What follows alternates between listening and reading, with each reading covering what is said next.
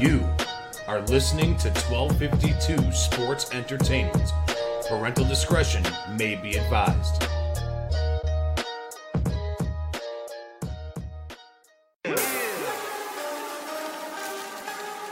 Woo! It's about that time. Fat Mike, Chicago Sports. yeah. Woo. Finally here, finally here. Shot City Sports is right here. Updates on news, get it here. No rumors, cause we keep it real. Fat Mike. Sit back, relax, sugar beer one of them nights. Hey, this is Carmen DeFalco from ESPN Chicago, and you're listening to the Fat Mike Sports Show. Hey, this is Dave Richard from CBS Sports, and you're listening to the Fat Mike Chicago Sports Show. Hi, this is Jesse Rogers from the Fat Mike Chicago Sports Show. Hey everyone, I'm Scott Merkin, the longtime White Sox beat writer for MLB.com and proud graduate of the University of Michigan. You're listening to me on the Fat Mike Chicago Sports Show. This is Chuck Garfien, and you are listening to the Fat Mike Chicago Sports Show. It's the best. Hey, what's up? This is Greg Braggs Jr. from Braggs in the Stands, and you're listening to my guys on the Fat Mike Chicago Sports Show. Boom! Hey everyone, Fred Hubner from ESPN 1000. Great to be on the Fat Mike Chicago Sports Show. I'm Dan Szymborski, senior writer for Fangraphs, and you're listening to Fat Mike Chicago Sports Show. I'm JJ Stankevitz from NBCSportsChicago.com and the Under Center podcast, and you're listening to the Fat Mike Chicago Sports Show. Hey Sparkle, you know what I listen to? It's the Fat Mike Chicago Sports Show with my guy, Fat Mike. Did you listen anywhere else, no jock. Listen to Fat Mike. He's the.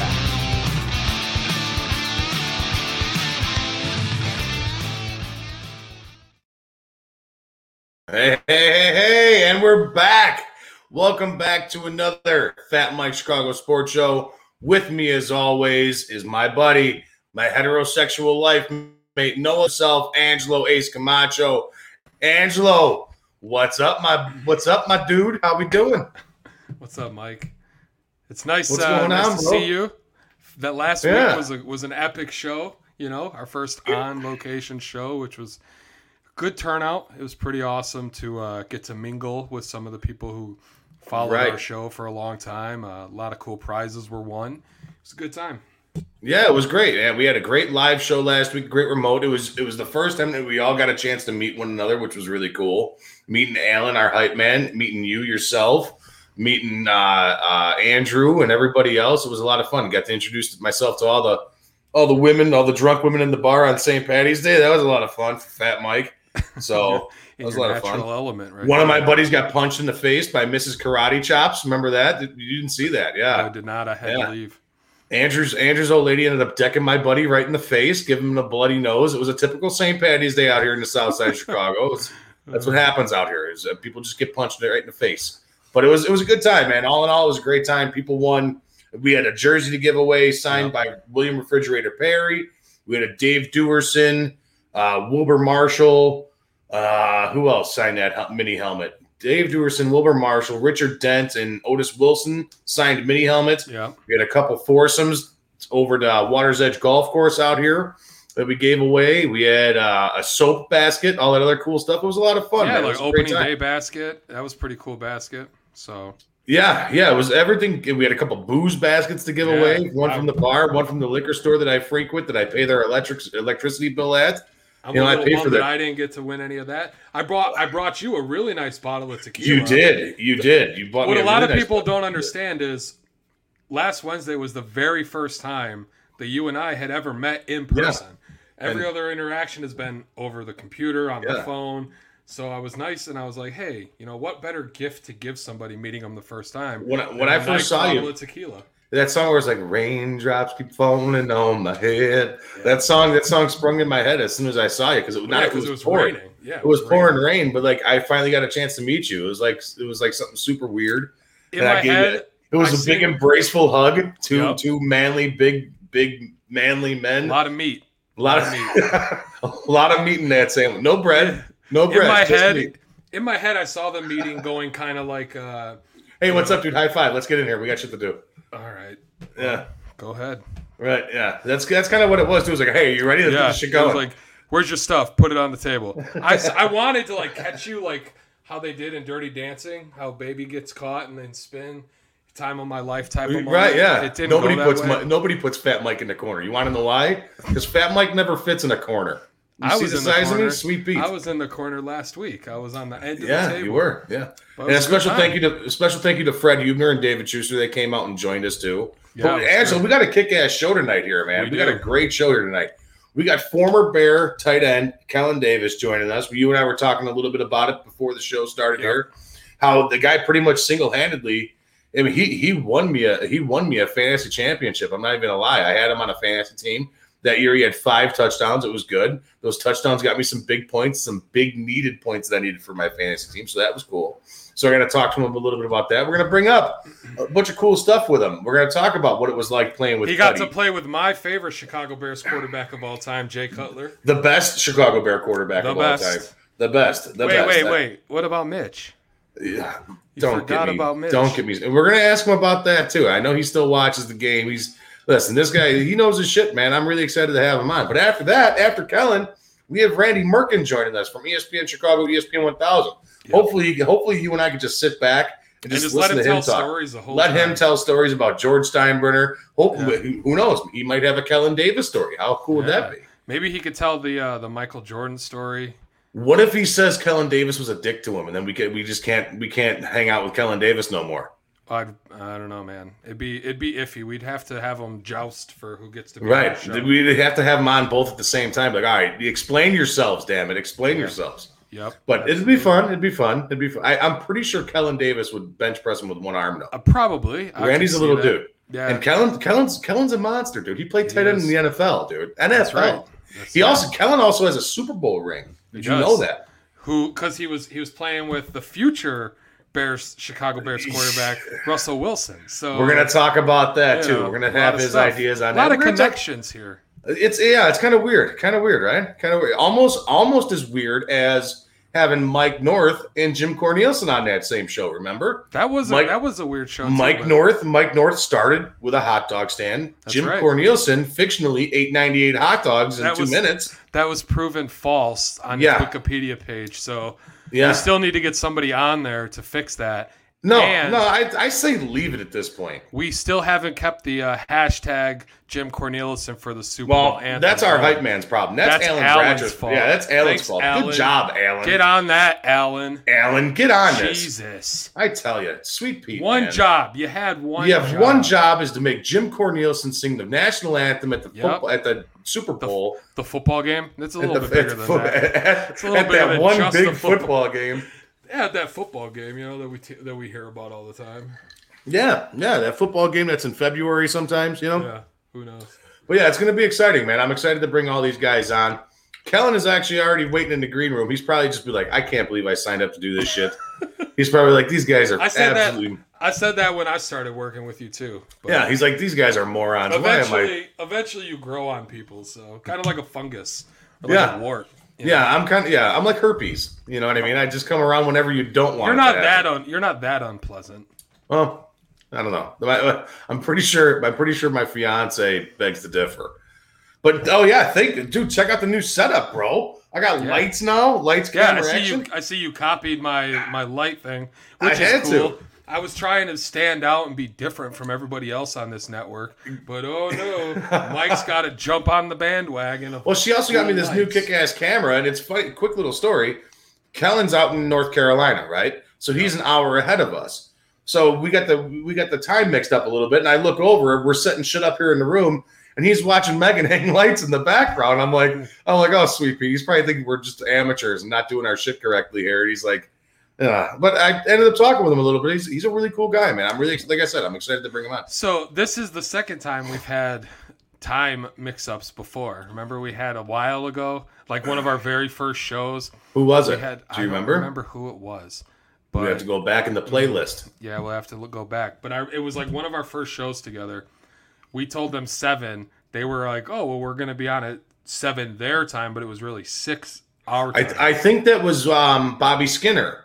You're right. Uh, it was Bobby Skinner, New York Giants. Right. Yeah, of yeah. course, it's the fucking Giants. Every New York team I fucking hate. Yeah, you And. I'm sorry because I know Kellen played for the Jets. I'm sorry, Kellen. I, I I don't know how you did that, but I hate every single fucking New York sports team. The It's Giants, just because they cost you the money. Jets. I the, the Bills are can, Canadian. The Buffalo Bills are pretty much Canada. Leave those guys alone. Leave those guys alone. All right. I do like the Bills. I, I think they're going to be.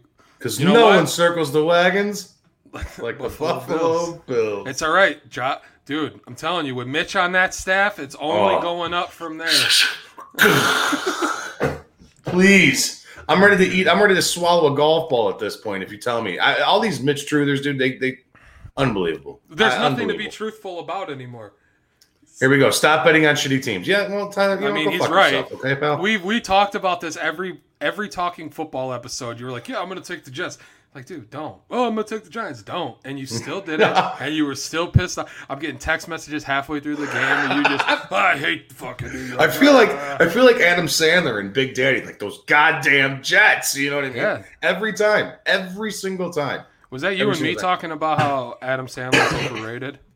Yeah, and I think you're out of your mind. We're gonna ask Kellen that question too. That's a good question. But yeah, let's uh let's get this ball rolling. here. Let's get it going, man. It was a good. That's a good warm up. That's a good warm up. There's other stuff we got to get to. I do want to talk some Blackhawks tonight, but big Blackhawks Why? win last night. Just kidding. Shut. Don't listen. Because Patrick Kane deserves the Hart Trophy. That's He why does. He he's does. killing it. But we'll get back on that. Well, let's welcome our guest, man. He's been sitting here waiting patiently. He's probably like, "All right, get me in the fucking show. I want to get out of here already. I'm tired of listening to you two dickbags talk."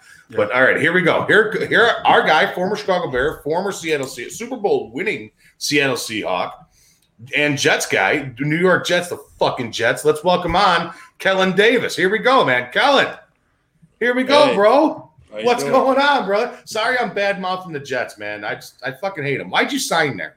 Oh my god, Mike. Oh, at, at the at the time, man, it was the right move. Because Mike, they all. Mike has Kellen. My Mike first- has a my bad first Season history. was, was good. We went ten and six my first season. there you go. All right, yeah. it's because of you. It's because of you. I should have been betting on them when you guys were going That's 10 right. and six. See, I was just gonna say that. You bet on them when they're bad. Should have bet on them before. Right. Oh, sweet Pete. Yeah, I'm betting on them when they go one and six, one and fifteen. Right. That's right, That's yeah, my this own year. fault. It's my own fault. And the Well, one Kel- time you didn't bet on them, they won. That was Yeah, I know, best right? Part. Go figure. Go fucking figure. Well, Kellen, welcome to the Fat Mike Show, man. We really appreciated to have you on here with us. And I was telling you before in, in the pre-show here when you hopped on early and were when watching my girlfriend and me hang up lights like a bunch of I didn't hop on early. You got Yeah. me late. Yeah, we were. Yeah, we. Yeah, we're sitting there trying to hang Mike's lights. always late. He's always I'm always late. I, I I always have to have like I always got to make like that pre-show drink, have that pre-show cigarette, take that pre-show dump. You know what I mean? I got to get like a everything big ready to rock and roll. He's gotta get ready for the big game. I'm getting ready for the big game. You ever? Uh, there we go. I'm, I'm doing my thing. You know. But yeah, welcome to the Fat Mike Show, man. It's awesome to have you. I really do appreciate it. Like we were Yeah. talking prior, uh, you, you're you're you're popping our cherry here, man. You're our first. You, you're our Yeah, you first. should- You, shouldn't say it like that. How, how, okay, well, how should I say it then? How about that. cracking the ice? Maybe is that a little bit better? Cracking the ice? Cracking- You're def- you're are you, you're deflowering my player, right? Right? Right? How's that? sound? Is that a little better, or is that No, still a little creepy? Still okay. Still a little creepy. All right, it's worse. All right, shit. I'll try and I'll try and figure this out along the way. But th- thank you for coming on, man. Like I said, we're really excited to have you. It's awesome. Let's. I want to Yeah, get no into problem, the nitty. Want to get into the nitty gritty with you, bro. I want to get into Okay. the nitty gritty with you. You were a part of the Chicago Bears here, man. You were drafted by the Chicago Bears, fifth round guy. You had a couple. Nice, you had a couple really nice seasons here with the Bears. Um, you had a, a like I like I was saying in the pre-show. You you won me a championship out here in fantasy, man, catching those five tutties out here, and I appreciate that. Thank you. So let me say thank you You're for welcome. that first and foremost. Thank you. You won me some money, bro. I appreciate that. Um, but uh, you you played with one of the most controversial quarterbacks in the in Chicago here that we've that we've had here in a long time in Jake My Cutler. Either favorite you quarterback. either you love him out here or you hate him out here. And I'm we there was an interview earlier in the year with with a former teammate of yours, De- Devin Hester. He said it was, he was the best quarterback that he's played with, but also the most stubborn and worst teammate that he's played with. What are your feelings on that? What are your feelings on Jay? My my feelings, Jay. Jay's all right, but he could definitely be a dick at times. He can be a dick at times. So Yeah. that jerk face just isn't a jerk face. It's just part Nah, of who he is. He's, just, he's kind of a dick, but that's just Jay. Is is is he a leader in the in in the huddle, or is he just like, hey, run your play, get the fuck out of the way? He's kind of more. Uh, I'd say he's in between, somewhere in Yeah. between there. Yeah, Okay. He takes charge when he needs to, but the rest of the time, it's like, yeah, let's go do your shit. Go do your shit. Do what you got to do. Do what you're paid to I do, right. I think the NFL puts a lot of pressure on quarterbacks to be the leader when, you know, sometimes you got other guys on offense that can lead a team just as much. You know what I mean? Be as vocal as you need them to be. Especially if, like, the tight end spot, wide receiver spot, those guys are more vocal most of the time. Yeah. Yeah. Yeah, for sure. For sure. So okay, so now we got the big we got the big J question out of the way. What's what um uh, there was a lot of talk here in Chicago here. You like we said that you you won a Super Bowl up there in Seattle after you left Chicago. Congratulations, by the way, that's awesome. I can Thank only you. imagine what it's like. What is it like being on that big of a stage? Unfortunately, we weren't able, we were able to see it in 2006. You weren't a part of that team, but we were able to see it and have hearts broken with Sexy Rexy and nobody else on that team. But you were there. You played in that big game. What is that stage like? Uh, it's crazy. Um, the Super Bowl is like a whole different animal because you're, you know, for that whole first week, you know, you're at home getting ready for the game, and it's just like a normal week. And then you fly out to wherever you're gonna go, and you're doing media every day, like three, four times a day. You got all you got all kinds of stuff happening. You're practicing like odd different times all all the time because of the media stuff and then it's like you finally get there, you know, and all the nerves are there, you're all built up and ready to go, and it just feels like it takes forever to actually get there. Right. On, on that on that Super Bowl Sunday, you guys obviously won your Super Bowl against Denver Broncos and Peyton Manning. Um, you guys, I mean, that was one of the most one-sided, lopsided victories I've ever seen in Super Bowl history. Yeah, it was, it was over as soon as that first snap went over his head, pretty much. Right. And was that energy just was? I mean, was it just boom, done? It, this game's ours. Yeah, we were just ready. You know, I feel like that happens a lot in, the, especially in the playoffs. Like typically, one team's going to come out slow. Um, I don't know why that is, but that's just kind of how it's always felt. And if the other team's ready to go and takes advantage of it, you know, it's it's pretty much a done deal. Unless you have a good team, you know, like the like the Chiefs or somebody who's always going to be able to have a chance to come back. Yeah, that team Right. is insane. You're, Patrick I mean, obviously, you still you still watch the game. You still watch football as it is. Who who's your favorite team going now? Who are you rooting for? Um, it's that's kind of tough to say. I mean, mostly I just root for root for my guys that are still playing, guys that I played with or still know, you know, from working out with them and stuff. But yeah, I mean, I like kind of just gravitate towards towards players. You know, I love watching Lamar play. Yeah. he's- Love Yeah, that. Lamar's ridiculous. Yeah, I like Pat. I like Patrick Mahomes. He's he's pretty ridiculous to watch too. So, yeah, I just I just like watching good players do good things on the field, man. You know. Yeah, just like a fan. You know, you enjoy when a game is good, you throw it on and, and throw some cash Yeah. on it. Always Don't be like Mike though, but he'll lose. Don't ask Mike for any advice on betting because he'll lose you a bunch of Yeah, money. yeah. I'll, you'll be broke. You'll be Right. broke. All the millions that you made in the NFL, they'll be gone after after week one on Sunday. Don't don't listen to me. Don't listen to me. Uh, so you grew, you're a Michigan guy, Michigan State. You grew up out in Michigan. Are Yeah. you a Lions fan? What was it like playing for the Bears, one of your rivals? What was that like? Well, I wasn't a Lions fan. I was a Barry Sanders fan. You know, Okay. Barry Sanders, Herman All right, Moore. right. Like, love watching them, but I wasn't necessarily a Lions fan. So, yeah, I didn't have didn't really have any loyalties coming into the league. There you go. There you go. So we got we, the Bears drafted a new tight end here last year. We drafted Cole Kmet out of Notre Dame. Uh, second round pick. I think it was what was it, the 34th, 37th, 34th pick or something like that. 34th pick in the second round. What are your thoughts on Cole Kmet? Have you watched much of him or I didn't Just- get to see much of him last season. Um, we, we didn't either. So I mean they only- only started throwing the ball up to him the last fucking four or five weeks of the season. So it's okay. But yeah, no, I didn't, I didn't, I didn't get to see too much of him. Um, but yeah, watch watched watched the team. They they had a defense for sure. And Yeah. I played against some of the guys who play on that defense, and especially you know like Khalil. Played against He's a him more than monster. A few times, yeah, he's a beast. He's a For monster. I was I, as much as I'm happy that we have him, as much as I'm happy that the Chicago Bears have him. It, uh, it almost seems like the Oakland Oakland Raiders won that trade a little bit. That's all the talk in the town here in Chicago is we got yeah we got Khalil Mack. Our defense is getting a little old. Our defense is gonna be too old for this offense to catch up, especially with us being put behind here, having drafted uh, Mitchell Trubisky moving up with the second overall pick. Um, have you watched any of Mitch? How, what do you think of Mitch? If you have watched any of Mitch, I think Mitch is. I think he's all right. Um, that's that's the category I'll probably put him in. Is you know he's had good games and he's had bad games, and so you know he's not that consistent. I'm gonna have a, a good game every game kind of guy. And Right. I think that's why you know he's been kind of on the hot seat in Chicago because you know Chicago's always on the hunt for a marquee quarterback. Right. Has Always. forever. my So- entire life.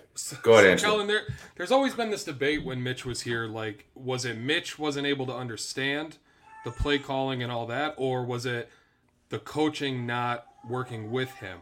I'm curious to know. Like, when when a player just isn't clicking with a team, is that mostly on the player, or is it also on the coaching staff for not putting that player in a better situation?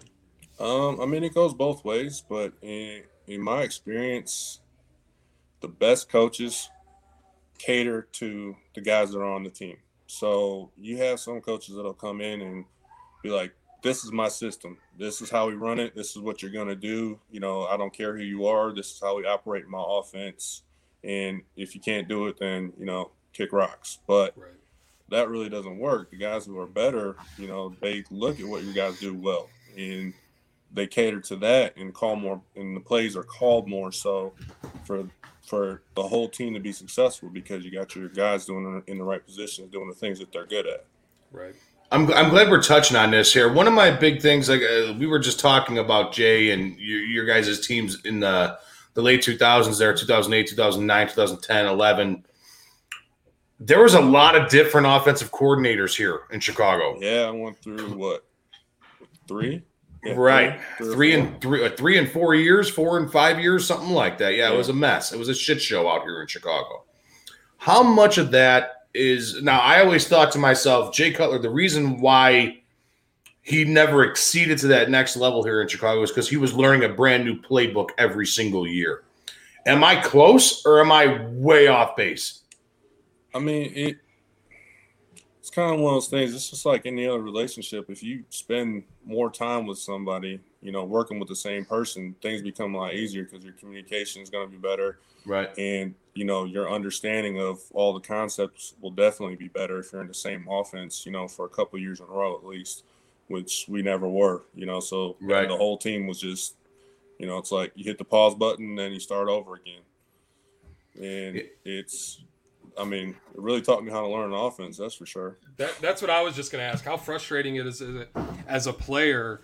You know, you learn one system, and then the next year it's completely different, change, and all that I, stuff. I mean, I remember when when I came in my rookie year, we had um, we had Turner was our was our OC, and his Right. offense for the tight end was so complicated. And at the time, you know, like I had no idea what the rest of the league was like, so I, I didn't know what other offenses were like. Now looking back at it, I'm like, man, what were we doing? like, why why did I have to check hot on this off the fourth guy that's coming out from over here that I can barely see? but it was it was pretty crazy. So it was a big learning curve coming in for me that that first year, just just because of the style that he called and the way the offense was run. Who who was your? Obviously, you were on a bunch of different. You were on a bunch of different teams. You played with a with a handful of teams here. You played with Chicago, Seattle, the Jets. You also spent a little bit of time up in Detroit. Who was your favorite teammate, and who was the worst teammate that you've had? Um, Don't hold back. Tell me if someone's a dick. Tell me. Tell me, Kellen. I want to know who's a, well, he did. who's he a shithead. Jay was kind of a dick. So, You know, Jay's a dick, but Dick, he wasn't the worst though. Um, oh wow. oh, see, see, Yeah, um, I think. Well, I guess my, my favorite teammate would probably be Matt Forte. You know, we we've been friends. We've been best friends since before the draft. So it was it was it was a lot of fun playing with him in Chicago, and then you know we hooked back up in, in New York too. So that was pretty cool. right. But he also did end my career. So How did he end your career? oh man, you you never seen the video? Uh uh Oh, Please, yeah, so- please explain. How, how did he end your career? We're talking six surgeries and a Holy shit. nerve disorder ago. Holy But, yeah, moly! he- we were we were playing out in Cleveland, and uh, we were on the goal line, and I, he was running outside, and I was blocking the safety, and then the corner came up, so I blocked both of them. And then he came through and hit the back of my elbow with his helmet, snapped it all the way back. Oh shit! Yeah, Could so you explain it? It's making me all tight assed. God damn. Yeah. So I gave myself a pat on the back unintentionally, and uh, that was all she wrote. Man, tore everything. Just Holy Could moly! never make it back. I had a surgery pretty much every year. Holy moly! I'm gonna. I, I don't even want to watch this, man. I don't even want to watch this. So yeah, I got cut short, but you know, that's Well, you still. I mean, you still had a kick ass. You still had a kick ass time in the NFL, man. I mean, you you were Yeah. there, man. You were there for a solid, you know, solid what five, seven, nine years, years. nine years. Yeah, Yeah, got nine. cut short of my ten.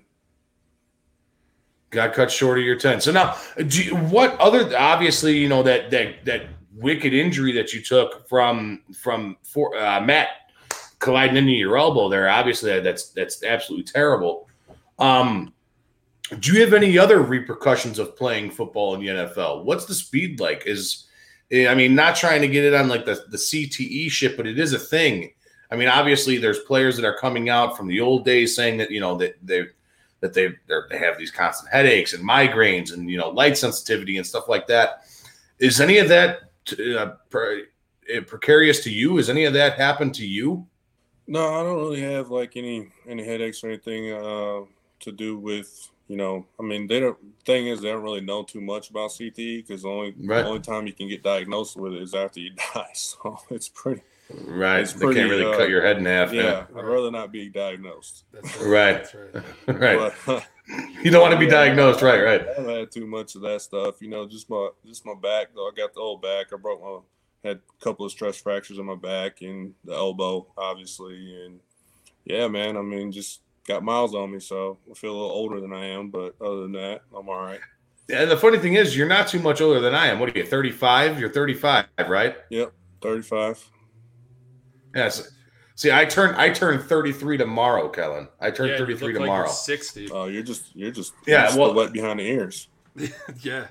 Right, Well, I, I, well, the problem is that I'm a lard ass, and I feel like I'm 95. Okay, That- that's the problem. The Fat Mike isn't just a name. I, I'm literally 311 pounds here, a solid, solid cupcakes and cheeseburgers, baby.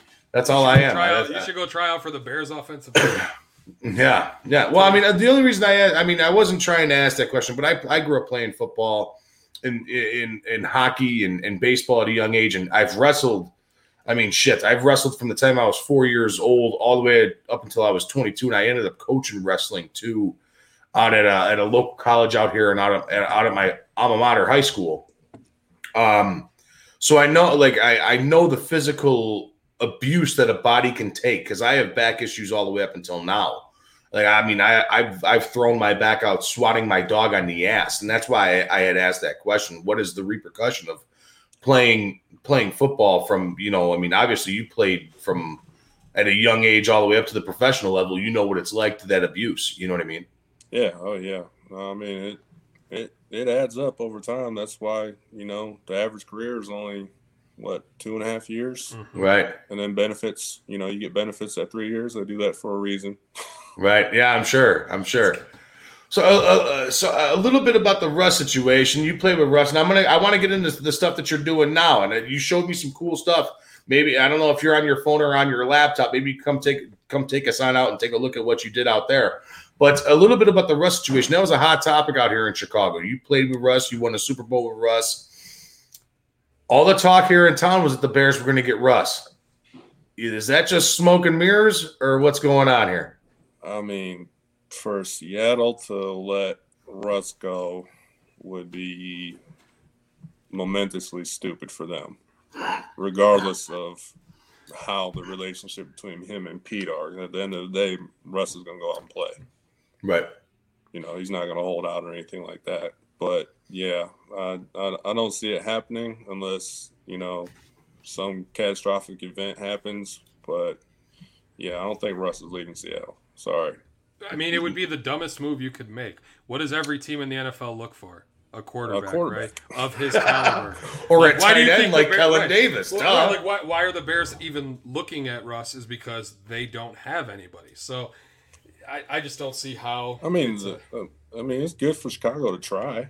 You know, if they didn't try, you know, Get that'd be a different story. But I mean, is it going to happen? And then we get I Andy like Dalton. You going to let go of a quarterback that took you to two Super Bowls?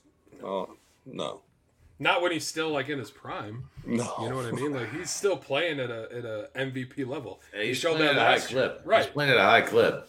Right. I'm so listen, Kellen. You you've played in two major markets, man. You've played in Chicago here. You've played in New York. Son of a bitch, I tell you, playing in New York, you're breaking my fucking heart, man. Uh, but you played in New York, but then you also played in Detroit and Seattle. What is that feeling like being a part of these major market teams of uh, uh, opposite playing for some of these non-major market teams like Seattle and like like Detroit? Um, well, Is there that much I mean- added pressure on you? I mean, you can't you can't let the pressure get to you because uh, if you do, you're cooked. You know, like you gotta you gotta stay you gotta stay on your grind and, and pay attention to what the team's doing because you know you either, you either got people telling you you're great or you got people telling you you're the, the, the worst player in the world. You know, and and, it, and then you get all your stuff in between.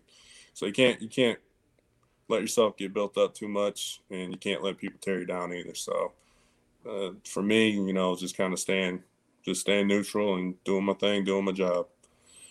But Who like was- pl- playing in Chicago, you know, was was definitely a great time. But the the fans out in Seattle were like above and beyond. I remember one night man. we came we came back from an East Coast game, uh, like a Sunday night game or something like that, and uh, we flew home and we lost. It was the first loss of the season, and there were still about two thousand fans out in front of our uh, out in front of our facility when we got back in the rain. Wow. Some signs and everything is yeah, it's a totally different market out there, man. That's So crazy. That was, that was pretty cool to experience. That's crazy. It puts it puts Chicago fans to shame. We just we just bitch about everybody Yeah. on the team. Even The next morning, we're calling, we're calling ESPN, and we're calling 670 The Score out here, be like, these guys suck. End the season. Oh Mitch man. is the best. yeah. Yeah, I remember. So the what I think 2000, 2010 when we went to the NFC Championship, we lost the NFC. Yeah, and you guys broke my fucking heart. Yeah, Uh, Jay did yeah. right? Uh, no, I remember. we, we start. I believe we started off nine and zero, and then we lost our first game, and it was like the world ended. yeah. That's Because you know, Kellen, you don't understand this, dude. We've been waiting for 35 goddamn years for the Bears to do something here, and that's all they do is shit the bed every single time. it we, always seems we like almost whenever made it they, to the dance floor, man. I, it, You it always seems they- like when the Bears have momentum, something the football gods just strike something down. Right. Never fails. Never fails. Like look at look at our asshole kicker two years ago, hitting the fucking uprights not once but twice. Yeah, I could saw that guy's leg off, like literally, just saw it off. You're nuts. Uh, What a jerk. So, Kellen, tell us tell us a little bit about what you got going on now after football. What have you What have you been up to, man? Uh, yeah. So uh, after, right after I got out, you know, just took some time, spent time with family, and you know, trying to figure out what the next steps were. And so I got ended up getting into woodworking and uh, doing custom woodworking for a while. You know, until my until my hand gave out, and then after a couple years, I had to give that up. And so now, just, just actually just just last week, I went on and got my uh, real estate license. I finished up uh, finished up my course, got my real estate license, and so I'm just flipping houses and selling some real estate on the side. You know, I just Nice. I got it so I could so I could save some money on the on the back end, so I don't have to pay a commission. You know, selling Yeah. uh, selling and buying my own stuff. It ends up to be a lot of money. Hell yeah, hell yeah. So the custom woodworking stuff, you said your hand was given out on you. Was that from the hit from Matt? Yeah, so after my my last surgery, I ended up getting this like crazy crazy nerve disorder, and so lost a little bit of uh, movement, uh, motor function in my in my left hand. So got a little bit too dicey to play with power tools. yeah. Right. Are you a righty or a, are you a lefty? Righty. All right, so you can still beat off then when the time comes, Oh right? my God, Mike. Come on. Hey, hey, hey, it's a, it's a legit question, man. It's a, see, he's laughing about it. I'm just fucking with you, brother. I'm just fucking with you.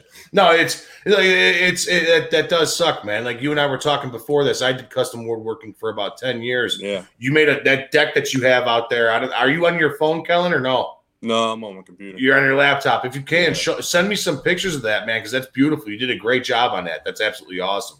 Like I was telling you, I did I did Gary Fencik's kitchen. I did Dennis Rodman's kitchen. I also made medieval times doors, all at Wood Concepts out here. It was a local place up in Lemont that I was at. Um, it was uh, I loved it. I, I absolutely loved it. Like you and I were talking, man. It was one of the coolest jobs I've ever had in my life. Especially if once it hit four o'clock, it was beer time. You know what I mean?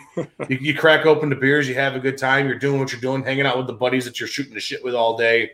Just the camaraderie in that was a good environment. And I just, I miss doing some of the cool stuff, watching, seeing some of the cool stuff that I've done. You know what I mean? That that was that was cool. Like going to medieval times three years after I had built those doors, and then watching the jousters come out on the horses. That was Yeah. cool. It's like I made yeah. them doors. I made those doors. Finishing a piece, man, is is it's very cathartic. You know. Oh yeah, it's excellent. It's like step excellent. after step after step, and then you finally get there. And, You know, you get to see the finished product and actually, you know, touch it.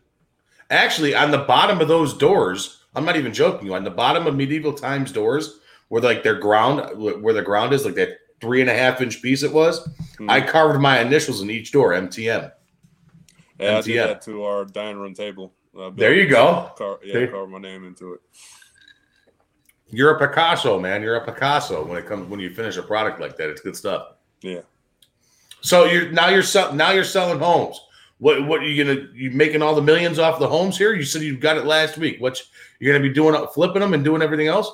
Yeah, so uh, me and my wife, we'd always had uh, done rental properties, and so throughout, you know, throughout my career, that was something that we had done. And then just recently, we had we still had a rental in Chicago. Uh, one of our houses that we bought there, we rented out after we left, and then we had a bunch down here in Charlotte. But we're in, we're in Greensboro, so we're about two hours away from Charlotte, and uh, so we ended up getting rid of those and selling them all off. And you know, then I moved into trying to trying to flip homes on my own There you go. and you know being being uh, a former craftsman and stuff it's it's a lot of fun doing that you know I'm sure. Making it your own, putting your own personal and- touch on it, right? yeah Excellent, excellent, man, excellent. Well, hey, man, I'm gonna be the first one to invite you out in out in, out in August. I know you're all the way out in North Carolina selling homes and doing your thing. That's excellent. Out in August, 1252 here. We're putting together a golf outing. I'd love to have you out here. It's gonna be a good time. You can come visit Chicago. It's gonna be August, man. It's gonna be beautiful out here at Chicago time. Chicago and summertime in Chicago is the best out of any city. You know that. i love chicago chicago's still probably my favorite city So you put ketchup on a hot dog? do i put ketchup on a hot dog not a chicago dog no There you go. There you go. Smart guy. you got you got to be specific Yeah, you got if see. If you're going with just the old plain old dog you gotta have some ketchup Is a hot dog a sandwich? no Thank you. Thank you. A hot dog dog's is a hot dog. sandwich it's a hot dog don't get it Exactly. who would Exactly. even say that Hard hitting journalism on the Fat Yeah, Mike we Show. ask the That's tough questions sure. here, That's man. Like if you can still beat off and if a hot dog's a oh sandwich. We ask the hard hitting questions. Let me tell you, Kellen, we, we ask the tough ones here. Kellen, I appreciate you joining us, man. It's awesome to have you on. Thank you for coming on with us. We really do appreciate it. We're gonna have to do it again sometime if you're willing, Yeah. brother. yeah no problem man hit me up Thanks, Kellen. We really It was appreciate excellent, man. Next, when you sell, when you get that, when you sell that million dollar home, I want you out here telling us that you sold that million dollar home. okay i'll do Sound that like a plan? yeah All right, brother. You take care for now. Thank you, thank you again for coming on, man. It was it was a pleasure having you. yeah no problem man It's Thanks, fun. Kellen. You take care, brother. all right boss Kellen Winslow, bringing the No, heat tonight, man. Tell us what. uh, Yeah, Kellen Winslow, Kellen Davis, bringing the heat with us. He, he dude, listen. He's telling us uh, what it was like playing with Russ. Telling telling us that Jay Cutler was kind of a dick, which which we all kind of knew. You know what I mean? We all kind of knew That Jay Cutler was a dick. news. No, it wasn't breaking news. No, but, But- it was good to have a teammate's perspective. Yes, exactly. You know, I wanted because that's just one when Devin came out with that saying that Jay was a Jay was yeah, it was the best quarterback that he played with, but he was also the worst teammate that he had ever had. Kellen came on here with us and told us like, yeah, he could be kind of a dick, but he's expecting you to do his job. Right. And like that that's exactly what it was like. And I I I can understand that. You know what I mean? I totally understand what he was coming from because he kind of seemed like that type of guy. You know what I mean? From afar, that's what he was like. I mean, shit, you remember him grabbing J'Marcus Webb by the face mask, like motherfucker, block somebody. You know what I mean? That was I always thought it was crazy how much flack he got for stuff like that. Because like if he didn't do that kind of stuff, people would have been like, "Oh, well, this guy just clearly doesn't care." Then he goes and gets in a uh, O lineman's face because he's not doing his job. Right. But, Jay, but then he's the asshole. I don't know. I always personally thought that Cutler got a bad rep in Chicago. Um, they won when they first brought him in. Devin Listen, Hester dude. was his number one wide receiver. Jay was so- the real deal. And like I asked Kellen earlier, is that like is that a true statement? That he sat there and battled fucking seven offensive playbooks in his tenure here. Is that hard to learn? Kellen Davis just now, just what, 20 minutes ago, straight up told us Martz's fucking tight end book for him was some of the ridiculous or not uh, who was it? Who did he say? Uh, I forget who he said. Uh, who was the who was it? I forget who he said, but he's like that was the that was the hard one of the hardest playbooks I've seen for a tight end. Why am I blocking this fucking guy? I don't even see him. He's not in my line of sight. You know what I mean? That's the type of stuff that you need to know. And if Jay's learning the new playbook every fucking year for crying out loud, you know what I mean? That that makes a big difference, man. That makes a huge difference on what a quarterback does, reading routes, knowing where his guys are. You're relearning something every every year. You're not catching onto a playbook by week until week seven, week eight. Right, and and that that would probably go towards another th- aspect of why it just didn't work when Jay was here. Um, you could have been the smartest quarterback alive, but if you're switching offenses every year, how do you even find any type of rhythm at all? Right. Not only was he switching O coordinators, but then the GM switch came, then a head coaching switch came. There was just so much stuff that just went against that team. And and when they were on a roll, what was that? 2011 when Jay hurt his thumb, hmm and it was you know they were doing so well. One interception broke his thumb, and that was the end of the season. Um, and- that's just always like I said, it's always something. And maybe that's just because Turner, Turner, who we said Turner, Turner. You're right, yeah. But like it, it- it's always something, right? Cutler hurt his thumb and then he blew his knee out and then it's always something with with with Chicago Bears. And now we have Andy Dalton, the savior, has finally come to town. The Red Rocket, baby. It's uh, isn't it Red Rifle? I he's know. A, he's a boner, so I call him a Red Rocket.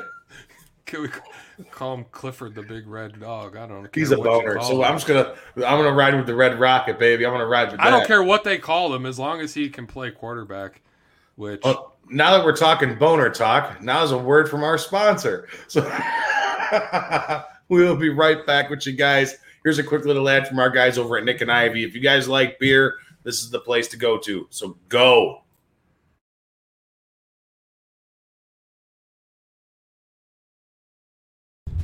Hello, this is Paul from Nik and Ivy Brewing Company. We are located at 1026 South State Street in historic downtown Lockport, Illinois. We are very excited to be partnering up with the Fat Mike Chicago Sports Show as well as the 1252 brand because we are one of the few Chicagoland breweries that embrace sports and sports culture. Come in for a fresh brewed beer made right here in Lockport while catching the game of your favorite team. Stay for the live music that we have booked every weekend or just come for a cozy atmosphere to enjoy a good conversation with a friend, loved one, or complete stranger. Nik and Ivy makes you feel right at home no matter what the occasion is. Follow us on Instagram and Facebook by searching for Nik and Ivy Brewing Company. Visit our website for our up to date tap list or to go shopping on our online store at nikivybrewing.com. That's N I K I V Y brewing.com. Come in today for fresh brewed beer born and raised in Lockport, Illinois. And there we go. Uh, fresh, qu- fresh, quick little word from Nick and Ivy Brewing Company. I was just there on Monday with my younger brother Jake. We had a few beers, watched a couple of the uh, NCAA March Madness games. My bracket is totally fucking ruined. Everything in my bracket is a complete shamble and a mess. I don't think I have one team. I don't think I have one team that's in the Sweet 16. Not one. I uh I'm not really into college basketball like you. Well, you know Uh, what? I I just I And it is the Red Rocket. Look, I told you he's a boner. I don't know, whatever. I, like I said, I don't care what you call him, as long as he can play quarterback. But I'm not a huge uh, like I don't follow college basketball as much as you do. I watch college basketball, but I'm not as familiar with you know all the programs and everything like that. I usually get stuck watching whatever game in Wisconsin they decide to show, which is like Utah Community College versus Rhode Island South or something. I don't know. Rhode Island Community College. right. So like, I don't really get like the big names around here unless it's on ESPN like recently because of the of uh, March Madness. But Right. you know, it, it's been fun to watch. I'm surprised Illinois lost. Uh, that yeah, was- that, that that completely destroyed my bracket. Completely destroyed my bracket. Have you seen this dude from Gonzaga? This Timmy or Timmy or whatever his name is. He has like this weird like '70s porno stash. He's like this big lumbering white dude. Can we get him on the show? I feel like you and him would get along really well. I think we would. I, I'd ask him where he jerks off, probably. That's probably what you would ask him. Like, hey, hey, Timmy, where do you jerk off at, bro? What are you watching on your phone or your computer? What's going on here? Yeah. But no, no, it was. Listen, it was it, the, the, the NCAA bracket, dude. Mine got busted pretty much day one. I mean, I was just donezo. Ohio State losing that broke my heart, even though I don't like Ohio State. But talk about a shit showing from the Big Ten. I mean, Yeah. like an absolute garbage showing from the Big Ten. It was. uh I feel like Iowa year, getting stomped this last week, this last like this on, on year- Monday. I feel like people were just happy to have it back because we didn't have it last year because of COVID. It's back this year. I think, like me personally, like I said, I'm not a big fan of like I don't follow college basketball. I've made it a point to enjoy some of these games though, and it's nice. It, it, the the competitive nature with the college kids is always better. I know you're not a big fan of the NBA, um, but it's nice to see these younger kids, you know, try, especially since they didn't get a chance to compete in it last year. Yeah, I mean, I, I know. I, I will say this for a fact, Angelo. I didn't know how much I missed March Madness until it wasn't here, and that's for damn sure. Last year, I was like, "Oh man," I'm like, "Okay, I understand it, COVID," but then this year, I just threw myself all in on college ball, man. I threw myself all in on college basketball. I was watching Illinois, I was watching Loyola, I was watching Ohio State, Michigan, watching the Big Ten teams, watching Texas, watching Oregon. I was all over it, man. I was Right. all over it. Yeah. And then boom, just out of nowhere, the Big Ten shits the bed, and it's it's just bad, bad news. Yeah, I mean, at this point, the only reason like pe- most people are watching is to bet on it now. You know, uh, like your bracket's busted. I did a fun bracket. I like I said, I don't know what the hell I'm doing. I just pick names that I know. So Right. all those names aren't. Uh, No, all the anymore. names you So, know are community colleges, so it doesn't go well. Utah State Community College and Rhode Island Southwest Community college. Yeah. Yeah, yeah, it happens. I mean, I get it, dude. I get it. I get it. So let, let's talk a little bit out here. I mean, let's move off the bracket, dude. We have Randy Merkin coming on here shortly. I, I believe so. I believe he's still coming. Um, uh, hopefully, anyways. Um, but how about the Blackhawks last night, man? Patrick Kane. I wanted to touch base on this last night. He continues Yeah. his tear, dude, with another two assists last night in a in a three two win against um against the Florida Panthers. I mean, just absolutely, this dude has been on fire, man, all year, putting himself in in a situation where he's. I, I think he could honestly win the Hart Trophy if the Blackhawks squeak into the playoffs here. Eh, It's uh, it'll be interesting to see. The team has really played okay. Like we had we had touched on this a couple of times a few weeks back, where like we're just enjoying this season because it was supposed to be a train wreck of a season, and it's not. Um, you definitely see that they still struggle against good teams. They have a tendency to beat the bad teams. Um, but last night was a good win. It was a good win for that team. You know, they're celebrating Kane's thousandth game, and and Coach Q's there, and it's it, it was it was nice. Yeah, no, it was definitely a big win for the Blackhawks. Uh, you know, having Lankinen back in net last night was huge. Yeah. And then you know, th- that's this team is so young and so dumb that they could honestly do this. They could honestly squeak into the playoffs. And I mean, I don't know. Like I, I, I'm at the point where it's like, do I like almost like at the Bears at the end of the season? Do I want them to squeak in? Do I want them just to fizzle and get that high pick? You know what I mean? Like that's kind of what I'm looking at. But this Blackhawks team is, I mean, I like what they're doing, man. I like, I like the youth on this team. Yeah. Kubalik had a goal last night, 11, the 11th of, uh, of, of the season thus far. Like I said, Patrick Kane with another two assists on the night. Lankinen in the net looks promising. Uh, Subban, on the other hand, I mean, he's bouncing back and forth. One night he looks great, the other night he looks like trash, but he, he's doing it. You know what I mean? He's doing it. Who is that? This is my boy, the cat, Alex. Johnny. Taze? Oh, Alex, Alex DeBrincat. I thought you said the cat. Oh no, no, the cat. Yeah, but I mean, this team can do it. You know, it's it's going to be fun. And then not, outside of hockey, the, the Cubs named yesterday Kyle Hendricks their starter, and I I know mean, is that a surprise? I don't know. No. No was the answer. I don't it's know. not a surprise. Who else were they going to put out there? Jake Arrieta. Jake Arrieta, baby. No, no, thank you. Come on. I mean, he's looked okay. How about the dude that got arrested with a bunch of meth? Dude, that guy was trying to make his money. That dude's like, what? Who does he think he is? Esteban Loaiza? Yeah, I guess. Remember Esteban Loaiza? Do you remember Esteban Loaiza? He got caught being like a narcos dude too, didn't he? Yeah, it seems to be a familiar uh, sentiment with some Chicago sports teams. Didn't we have a wide receiver that was like a big weed tra- trafficker or something like that? I his forget. name. I But- forget. I forget his name. Something I don't remember. Sam. He had a face. He had a face. That's all we need to know. He had a played face. wide receiver for the Bears. That's all I know. But and he sling. He was slinging weed everywhere. Slinging weed everywhere. Just the weed everywhere. man. He was just dishing it out, man, dishing it out. So, yeah, welcome. go ahead. No, I was No, just go gonna ahead. say the the Cubs. You know, it's I I have very little faith in this team. They always seem to play well in spring training, and then when the competition factor steps up, they yeah I see it. I see it. I'm a Cubs fan myself. Cubs, bro. But every time the, the pressure seems to get there, they just fold. Hey, Tell me I'm now. wrong. you're wrong. I'm not wrong. Uh, How about That's- Eloy? is he? Yeah, I know what happened. Did he fall into another net and break his leg, or what? I don't know. I guess so. I'm gonna start calling him fishing net. Yeah, that's what he looks like, like wicked tuna. You ever see that show where they they're like Alaskan fish? Just start calling him? Wicked Tuna. Yeah, That's a great name for him. Wicked. Tuna. Yep, It's a wicked tuna. around in the net. It's ridiculous. He's always. Remember we had we had we asked we had Freddie on a few weeks back. Fred Hubner. Yeah. Over under on how many nets he falls in. I mean, what did he put the number at? Like six and a half. Six, yeah. That's it. That's a lot. That's a lot of nets to fall into. So, if he fell um, into one, that's already one down, the season hasn't even started yet. Yeah, I know, right? So, I know. So welcoming on, he's a big Cub fan too. I know this. He, you know, his brother is a big time White Sox guy. I don't know what's going on with these guys. hey, my dad and my uncle were are the same way. Ah, Same way. welcoming on from ESPN Chicago, ESPN 1000. Our guy, he's he's now he's a, he's a returning guest now. So now we can actually call him a friend now, like a friend of the show.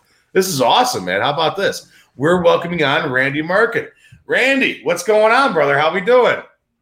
Mike, how you doing? Angelo, how's it going? Nice to nice to talk with you, Merk. Yeah, You're back, man. You you decided to come on back. You must have had a little bit of fun the last time we were absolutely, absolutely. There yeah, we it was a go. good time. This is excellent, man. This is excellent. Thanks for joining us once again. We really do appreciate it. We want to talk a little bit of everything with you, man. We Sure. want to talk. We want to talk how, how you know how you get all these big name dudes on your show. You're the man. Yeah, we want to hear some stories. We want to, we want to hear some Merc stories. We're just gonna hang out and let you talk and let you run the show from here on out. Okay. How's that sound? Sound like a plan? We're gonna, Hey, we're gonna be like, want. it's all you dude. It's all no, no, no. Well, obviously, we're talking here a little bit about the Cubs and, and the White Sox, kind of branching off here a little bit. But uh, the Cubs named Kyle Hendricks their starter yesterday um, on a team on a team of pitchers that can't that uh, that struggle to throw 90 miles an hour. How are you feeling about our Cubs projection this year, man?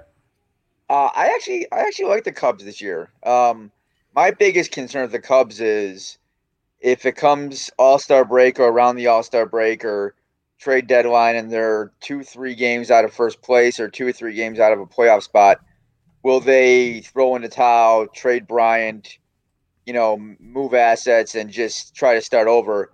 Because uh, I'm not sold that this division is very good. I mean, the Pirates stink, right?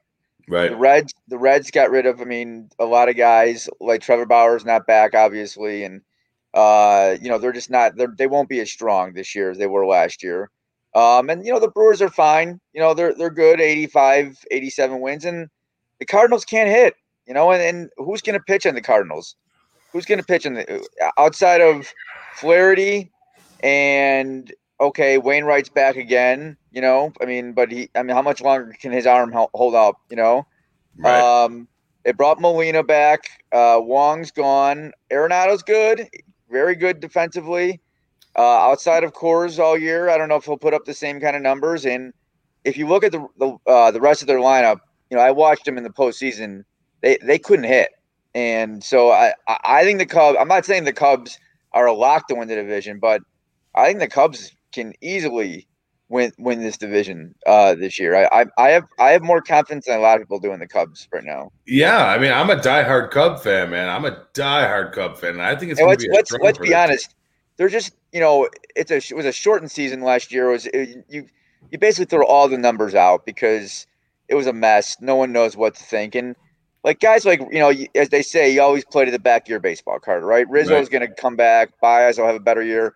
The one guy I can't figure out is Bryant. Like I just don't know, like what's going on with him over the last couple of years. Like he's not been the same player. He's got he's he's the most talented player on the team, um, but he has not been the same player. Uh, you know, Ian Happ was really good last year. He's probably their best overall hitter. Jason Heyward's fine. You're not moving that contract anyway, so you're stuck Right. with Jason Heyward. He's you know real good defensive player, and hopefully he gets you 15 home runs. But uh, you know, I th- obviously you know Kyle Hendricks is going to be good some starts, and then he'll have those awful starts where he gets knocked around, where he's you know he's he's around the zone too much. Um, who knows about Arrieta? I mean, he's pitched well in the spring, but we also know Jake's, you know, throws 90, 91 now. So he's another guy who's got to hit his spot. So uh, that's that's the probably the biggest concern about the Cubs is their starting rotation. They don't miss a lot of bats. Right, exactly. And you you were just saying you just touched on on Kris Bryant. He hasn't been the same over the past few years, and I've said this. I don't know how many times, Randy. I mean, I don't honestly, Merck. I don't know how many times I said this. He hasn't been the same player since he got bounced in the head. Right. Yeah. Yep.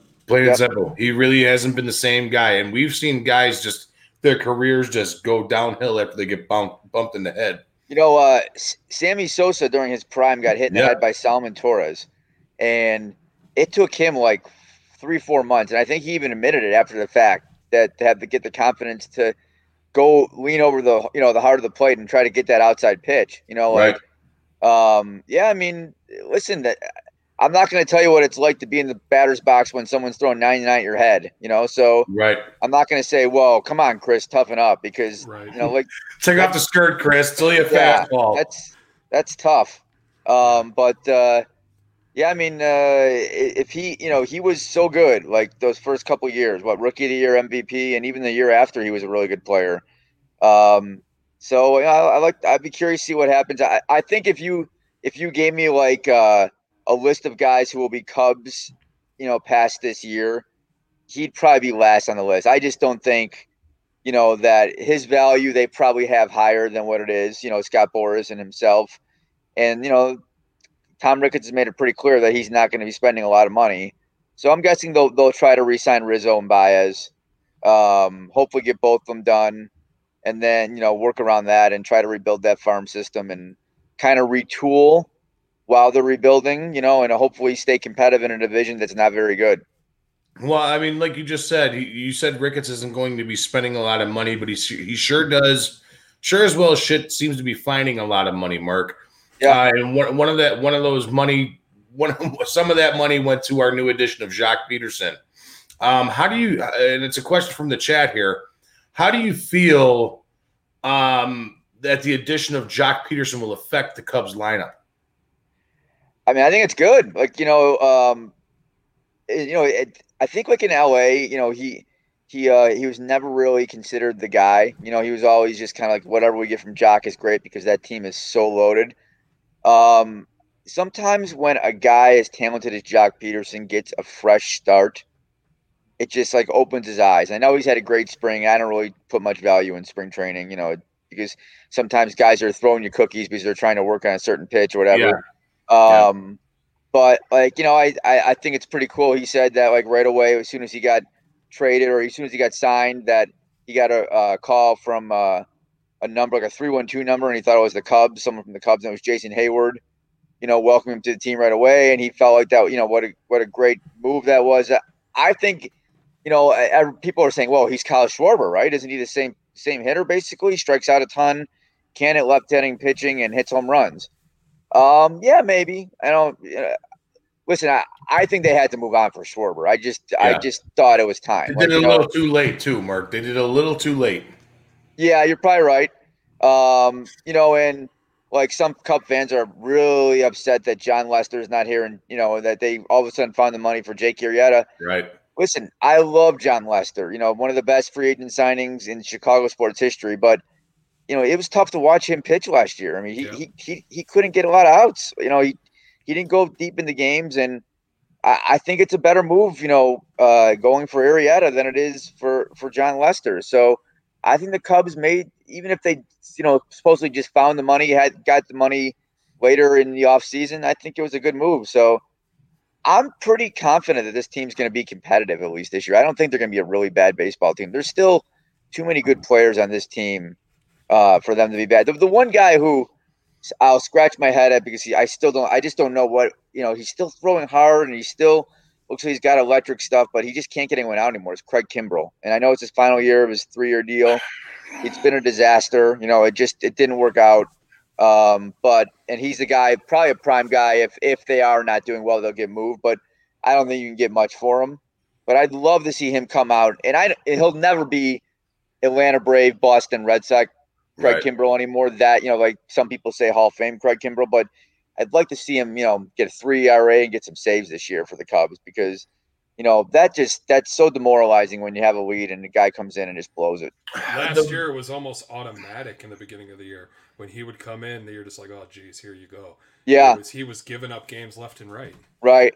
Right. The, the one thing about Craig Kim, Craig Kimbrel that I noticed, okay, the thing that used to drive me nut, the thing that used to drive me nuts. Who was Davis? Davis. What? Wade Davis. Wade Davis. All right, he was unbelievable for that year where he was here with the Cubs, right? Yeah. Yeah. But remember, he always put him. I mean, I don't know. He had what thirty? So he had thirty some odd saves, maybe even forty saves that year.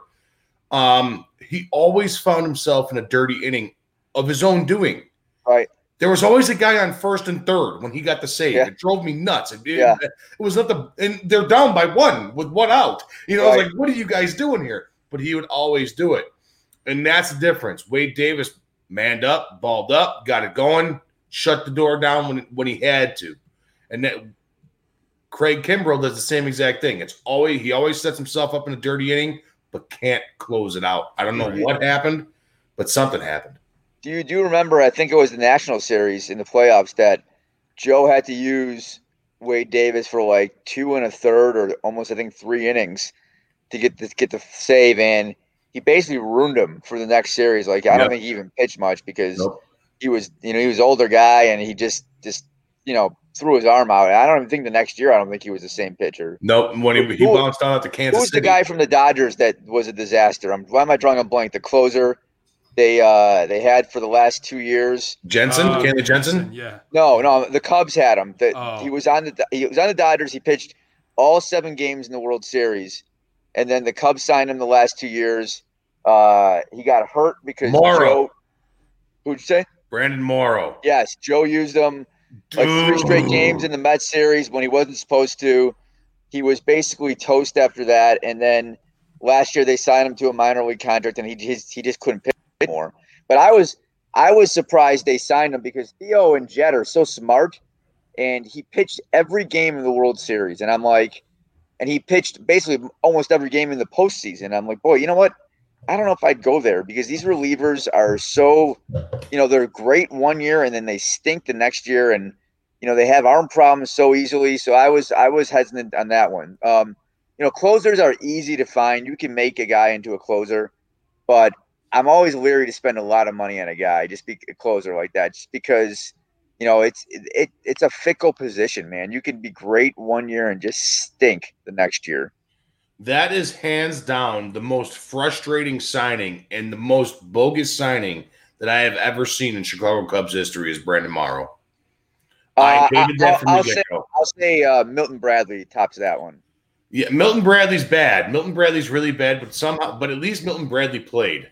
Yeah, but Mil- Milton Bradley like made no sense because at the time they I think they had just won back to back divisions. Uh, they now they blew it. He, they panicked because they just choked against the Dodgers. They were the best team. They think they won 98 games that year, and they were they were you know the the favorites to go to the World Series, and just things didn't work out, and they got rid of DeRosa for some reason, and Jim Hendry's like, hey, we need a spark. Let's let's sign this crazy guy who can hit the ball every once in a while, and Milton Bradley was just a disaster from the minute he came in the Cubs became a Cub. He was just awful. Just Yeah, awful. Milton Bradley. Milton Bradley was pretty rough. Let's Yeah. bounce on over to the Sox. I know that you're Yeah. not a Sox fan. I know you're a Cub fan. Your brother Scott covers the Sox. We have him on here quite a bit with us over at the Fat Mike Show here, man. I love Scotty. Scotty, he just had a birthday too. We just wished him He a happy did. birthday too. Yes. So he, he's he's getting old now. What is he? Forty nine.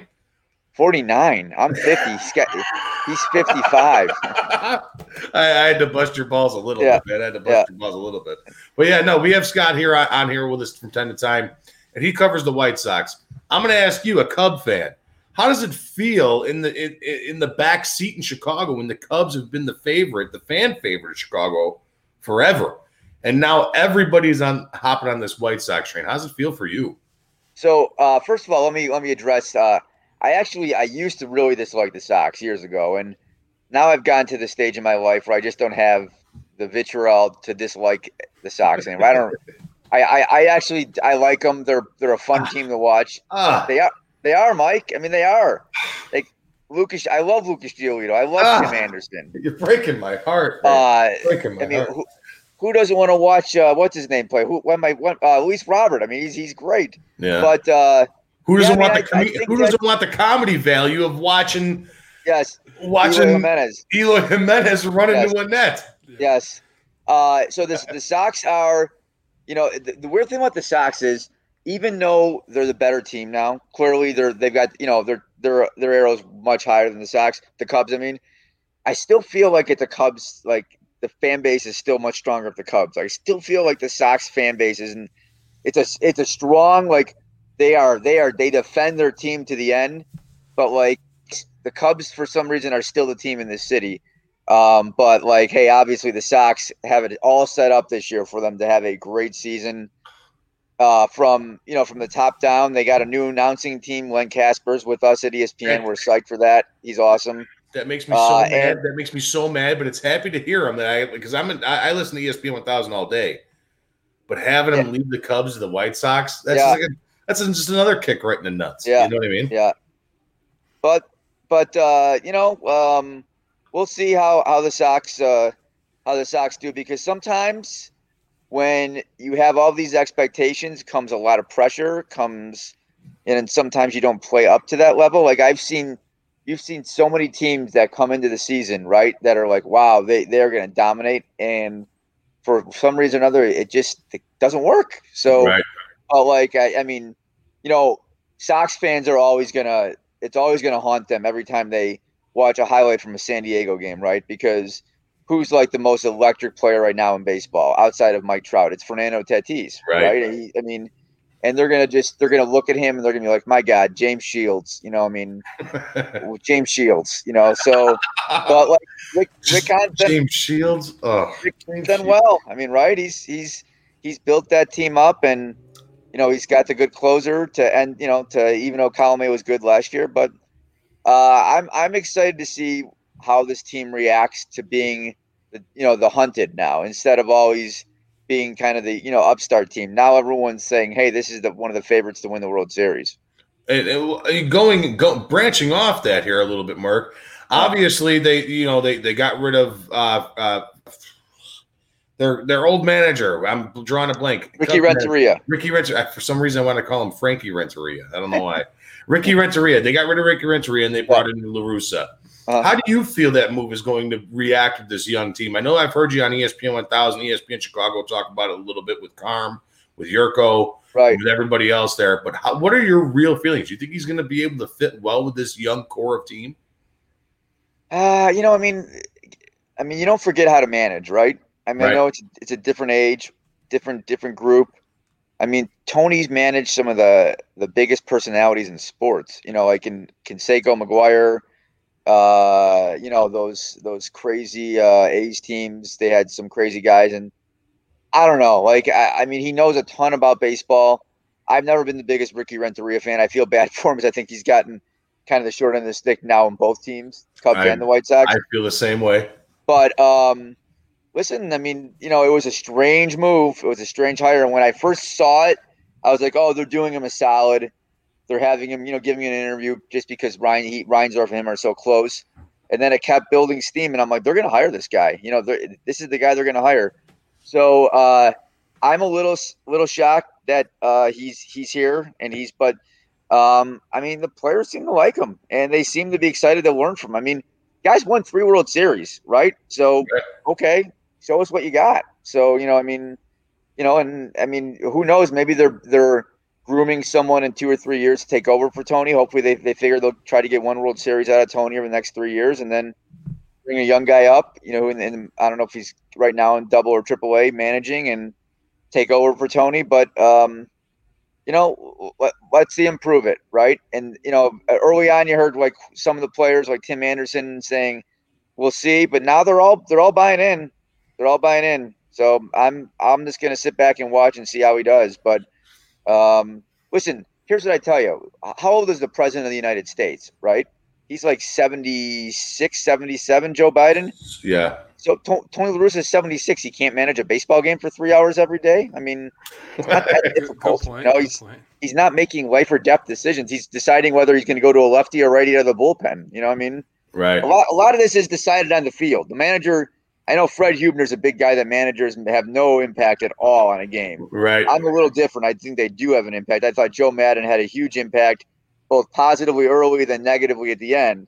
Um, but- Negatively, definitely in the World Series. yeah, right. So, but I, th- I think La Russa, I think La Russa will be fine. I, I do. I, I think it's too much talent on that team for anyone to screw this up. You know, so I think that, that he'll be okay. Which team ends up with the better record, Cubs or Sox? Um, let's see. Cubs are in probably a weaker division. Uh, That- that's still, why I asked the question because yeah, I, I still, it- I, the Sox are going to win 92, 93 games. I don't see the Cubs above 86 or 87. So I'll, I'll say the Sox.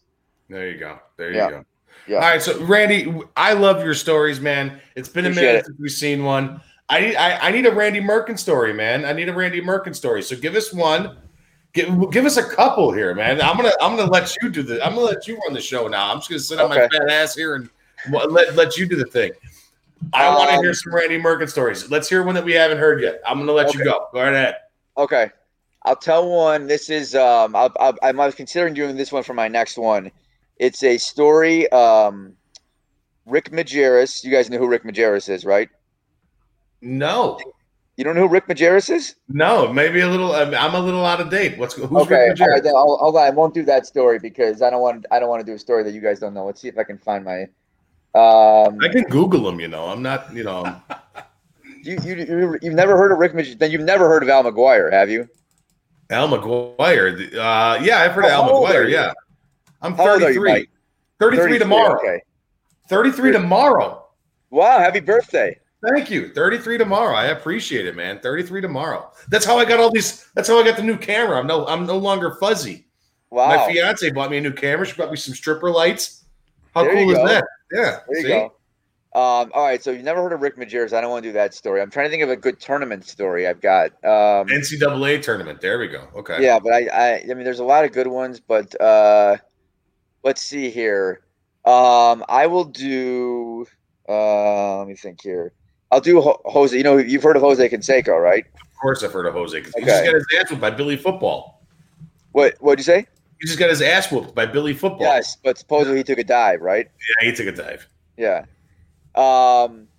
All right. So wait, hold on. I'm trying to decide if I should do the Jose Canseco story. All right. I'll I'll do. Um. Hold on. Let me think here. Well, I'll do for I'll do Snoop Dogg. How about that? I like Snoop. We were Dogg. just talking about Snoop. I was just Angelo telling wants to be his Angelo wants to be his bodyguard. Well, because Mike's camera used to be so foggy, you could barely see him. It looked like he was in a Snoop Dogg music video. Okay. So that's how I got started talking about Snoop Dogg. And I was like, Right. hey, you know, maybe I should message the guy. And, and I'm a big guy. I could try out for a security detail. There you go. You know? Uh, so years ago it was like um, uh, we we had James. You know, guys, you know who James Brown is, right? The guy from CBS. Yeah. Okay, so he was hosting a show for us, but he was working CBS at the Super Bowl, so he couldn't do it. So we hired Deion Sanders for three days to do the shows, and he didn't want to do like the normal Super Bowl guests, like on Radio Row. They give you like all these guys that are doing it. He's like, I don't want any part of that. I'm going to book my own guests. So he booked Snoop to come on, and uh, I had to call him. I was back in. I didn't go to the Super Bowl, so I was back in the studio. So he gave me Snoop's number. So I call him up, and I'm like, I'm not a rap guy. Like I just, I just have never, you know, I, I've loved Snoop. You know, I love his, you know, he's, he's great in old school. The, his commercials are great. so I, I, I call him up, and I'm like, uh, some guy answers. I'm like, hey, is Snoop around? And he's like, Who, who's calling? And I'm like, um, it's uh, Randy with Deion. And he's like, all right, hold, hold on one second. So he, you know, Snoop picks up the phone. He says like, "Shizzle, a dizzle, some something," and I'm like, "I'm sorry," and he goes, "Dizzle, something, you know, something else." And I, again, I'm like, I have no idea what he's if if that means put me on the ear. So I'm like, Snoop, I, I apologize. I'm I'm not sure, you know, what you're saying. And he goes, "Put me on the air, fool." And I'm like, "All right, you got it." So he goes on with Deion. He was great, you know, 10 minutes, you know, just talking back and forth. And I pick him up after it's done. I'm like, hey, Snoop, you know, I apologize. Uh, I didn't understand, you know, I didn't know what that meant, you know, put me on the air. And he's like, oh, no, all good, all good, my brother. We're good, we're good. So then I'm like, all right, no problem. So then, uh, like a, two years ago, he's on Windy City Live. And Danny Zetterman, who was producing, I think, I think he was producing Carmen I can't remember what was what the situation was. Asks asks his handlers if he'll come on, and he comes over comes on uh, with Carmen and Jurko like for 10 minutes, 15 minutes. He's great. Just, you know, shooting the shit with the guys on the air and off the air. He's real friendly. Comes out, there's obviously a line from our station of people that want to take pictures with them and autographs. And I'm just sitting there talking to him, like, you know, and like Waddle comes down. I'm like, Snoop, can you believe this guy played in the NFL for five years and, you know, was over there? And he's like, for real? And I'm like, yeah. And then, you know, we're just talking. He goes, hey, you know, uh, um, he's like, "You guys want to stop by my my suite later tonight? We'll you know we'll be getting high or whatever. You know, you know he like invited us, and we're like, all right, you know, thanks. We didn't go, but like, uh, super nice guy, like great guy. Dude, that, so, that's one of that's one of my life. That's a great story, that by is, the way. That's a good great story. story. Yep. Yeah.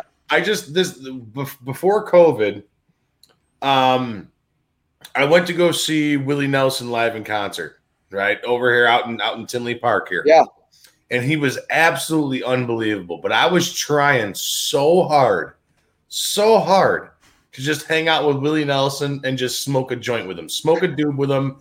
Like it, th- there is two people uh, before I'm dead or before they're dead. I want to just sit, hang out and have a doob with Willie Nelson and Snoop Dogg, and those two guys smoke together all the time. Yeah, two. I mean, I can't believe you turned that down, smoking down a doob with Smoke Dogg. That'd have been awesome. I've got a picture with him, but you know, I won't. You it wouldn't make it won't be justice to put it on on my phone just to see it. But uh, so another another good one is uh, is To. You guys know who T.O. is, right? Terrell Owens, of course. Okay, I just want to make sure because you know you don't know who Rick Majerus is. I'm shocked by that. So I'm sorry. I'm sorry. So, so T.O. is in the middle. Do you guys remember when he was in all of his battles with was the Eagles, and then he was going to go to the Ravens, and then he was going to another Dallas.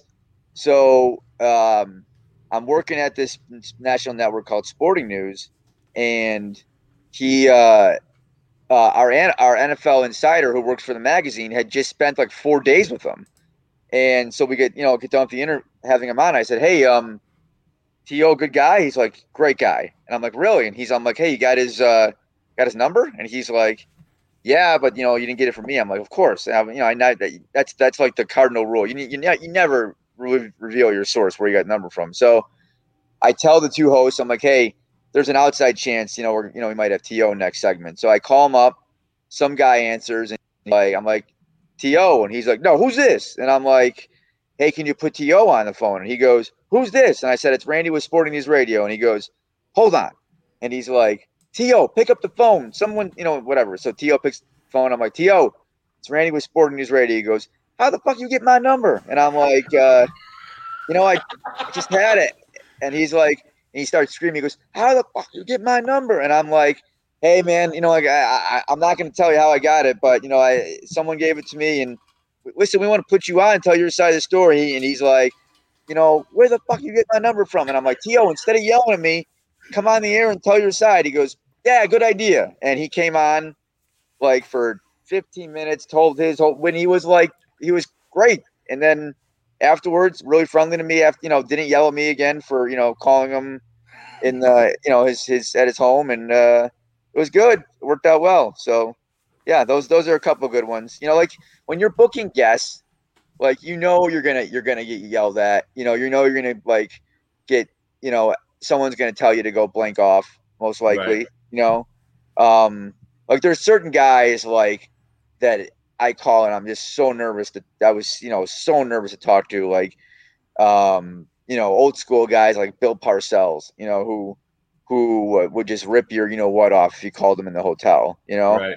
Um, but like, you know, what's the worst that happens? Someone yells at you, you know, um, an SID calls and, and screams at you. Um, you know, like, so, okay, great. So, I mean, I'm, I'm never disrespectful to anyone. Okay.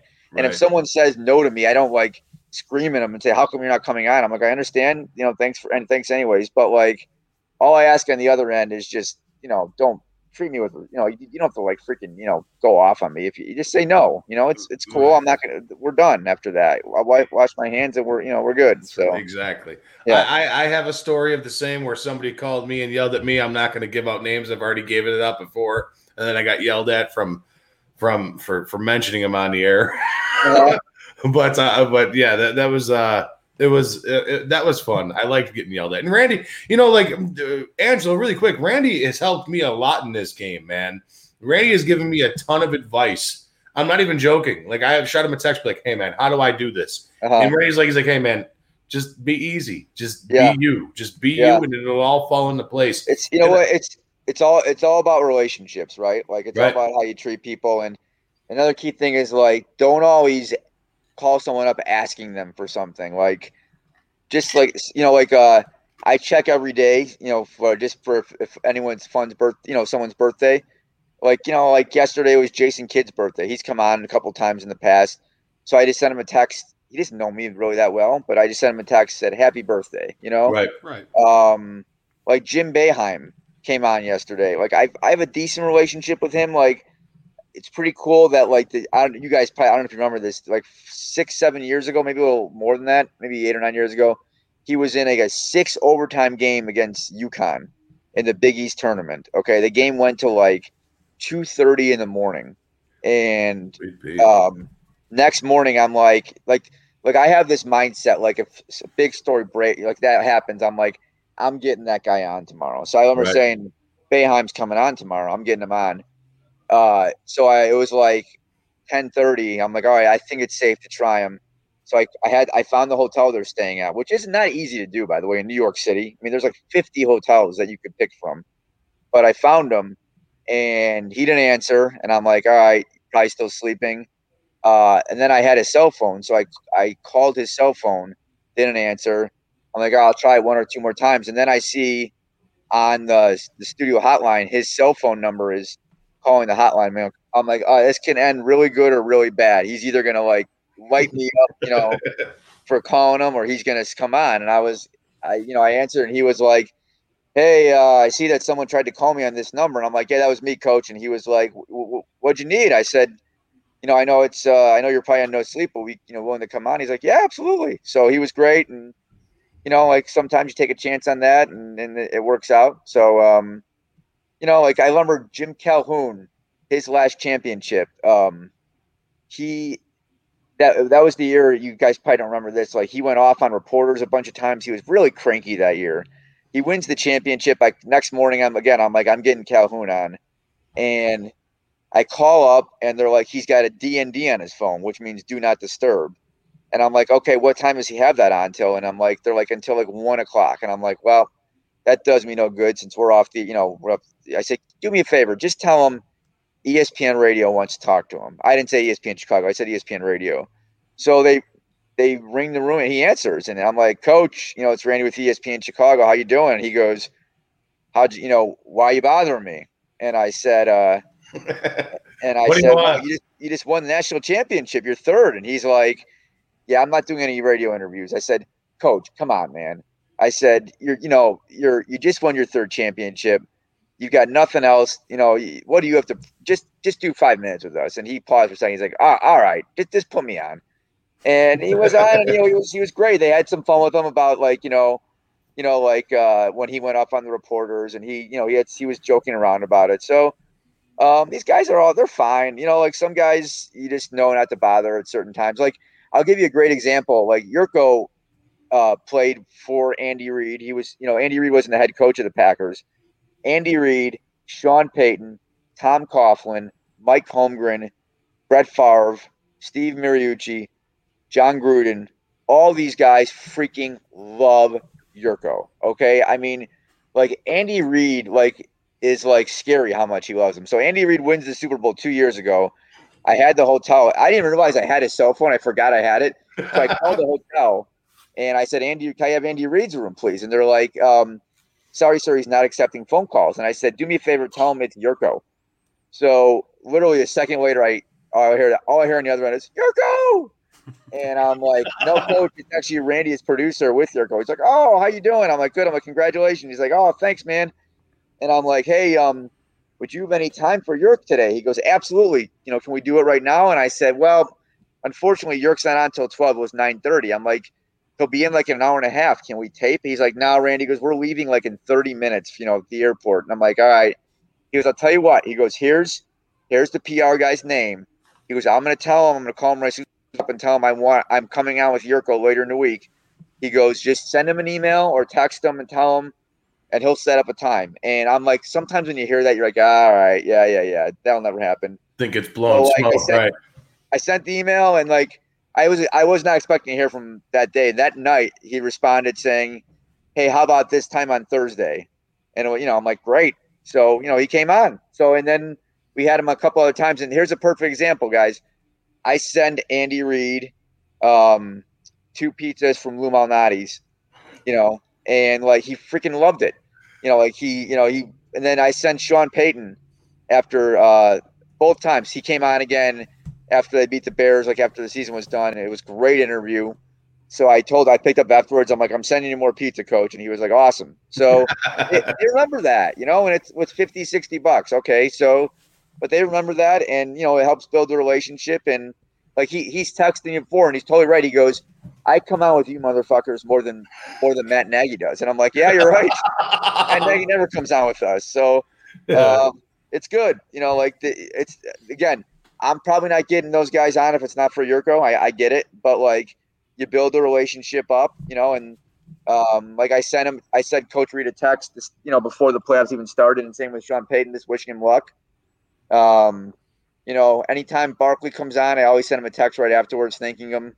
You know, tell him he's the best, which he is. You know, he's the absolute best. So, um, yeah, it's you know, it's a it's it's totally changed. Like booking guests has changed. You know, the industry's changed, and people, some people like don't want to hear as many guests anymore. But I still love uh, a great interview. To me, is still awesome. Like it's still like you know, when you can sit down and listen to some guy, you know, back and forth. It's like a conversation. Three guys having a good, you know, fun conversation for 10, 15 minutes. That to me is still a lot of fun. Well, we, you know, it's funny. We had a we just before we had you come on with us, Randy. We had Kellen Davis on. Yeah, old, old Bear Chicago tight end. Oh, yeah. it was excellent having him on here. And I wanted to know, you know, because Devin Hester came out last year or, or earlier this year saying that Jay Cutler, yes, great, good quarterback, very, very, very good quarterback, but one of the worst teammates he's ever played with.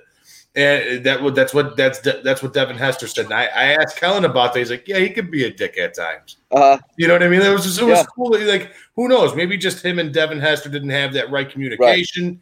But to, to have it reiterated again, he's like, yeah, he could be a dick at times. You know what I mean? It was actually cool to hear. Yeah, You know? no, it's, funny because we did the we did the Cutler show for um like three years, Mhm. um, and I I produced it I think for most of the for for two years, and like I could see it like he was always good to me. Like he never treated me poorly at all. Like you know I would talk to him. I didn't talk to him much during the show. Like he had to do a live read. I'd give it to him. Or I'd, I'd in a break I'd say hey Jay you know we're gonna do this coming up. He's like all right cool. He loved Waddle so and, and he liked Sylvie too. But like um I think I think he, you know, Jay Jay covered a lot because Devin Devin never really knew where to be on the field, right? I mean, like how many times did you see like a Muhsin Muhammad, like, no, you got to be lined up here, dude. You know, like, so, and you know, Jay behind the scenes would say stuff to us like, you know, like there's a lot of stuff he had to do that no one knew about, like, you know, and I think early on, like him and you know, him and Brandon used to be thick as thieves, and then at the end, they didn't talk to each other anymore. Like they Right. were, it was bad, really bad. Yeah. Um, I think he, you know, like he didn't have a ton of great friends. I think Kyle Long was really close with him. Matt Forte, I want to say, and him, like er- early on, I don't think they were real close, but at the end, I know Jay and Matt were pretty tight. Um, but listen, um, you know, he could have owned this city. I've I've said this, I've said this all along that he could have, like, if he embraced being the Bears quarterback, he was never great, great, great arm, had great games, but if he embraced it, he would have been a star in the city because he's got a great personality. He really does. Like, he's a funny guy. Like, he's he's got good wit. You know, he's um like you know the shows. Like, I mean, I'm telling you, these shows were like nothing I've ever produced in all my time. Like we we used to get like when the show was early on, it was like you know nine o'clock. Uh, we we Waddle and Silvy be on from like nine to one. Um, we get there like at eight fifteen. There would be a line, okay, around the restaurant to get in for the Cutler show, and then these guys, all these fans would be ham boned by the time Cutler would go on the air, and they'd all be screaming. It was like better than a Ditka show, you know. And there was Right. that one time when he th- uh, he pushed. Uh, I'm drawing a blank on the offensive lineman. He shoved Marcus Webb. Marcus Webb, and he it was that was on a Thursday night game, and Jay didn't talk, and we did the show on Tuesday. The next time he talked was our show, so it was jammed. Okay, and like every TV crew was there. We had like you know two five seven nine Fox, Comcast. They're all there, ready to go. And I remember going back and saying, Jay, it's a madhouse out there, you know, like, and he was. He didn't care. He was like, "Whatever. I'm, you know, I'm, I'm staying strong. I, you know, he deserved to be shoved. You know, and he was so you know he didn't care so i mean um these shows were unbelievable. Like he, he was i mean it was like nothing i've ever seen. Like we did a show at the cubby bear north which is no longer in existence and they told us it was the biggest crowd they ever had. Like it was it was insane. So like and he he would do do the show like and you'd think maybe he'd stick around for 30 minutes afterwards sign some autographs. No. As soon as the show was done he hightailed it out of there. Um, like when Brandon Marshall filled in for him, he always would stick around, sign autographs, at least early on. Kyle Long, the same thing. He would always sign autographs. So Cutler was, you know, he was, it was a interesting. I mean, it was the, you know, so everyone was so excited when they signed him, when they traded for him, you know, and then just never lived up to the hype. But man, that guy had a had a great arm. Wow. In all your years doing this, Randy, you've been doing this a long time, man. Uh-huh. Who's the one guy that you were super, super nervous to try and get for a show? Uh, try to get for try to book. You mean? Yeah. All right. Uh, Like where you fanned out and you dorked out. Like, like I know, like for me, like if I were to meet, and I know I'm gonna catch a lot of shit for this. I'm a big Brett Favre guy. yeah. I have been since I've been a little guy. He's the best Yeah. quarterback I've ever. He's my favorite quarterback that I've ever seen play. Right. Don't care. I'm sure I'm going to catch a lot of shit for it. Whatever. Right. All right.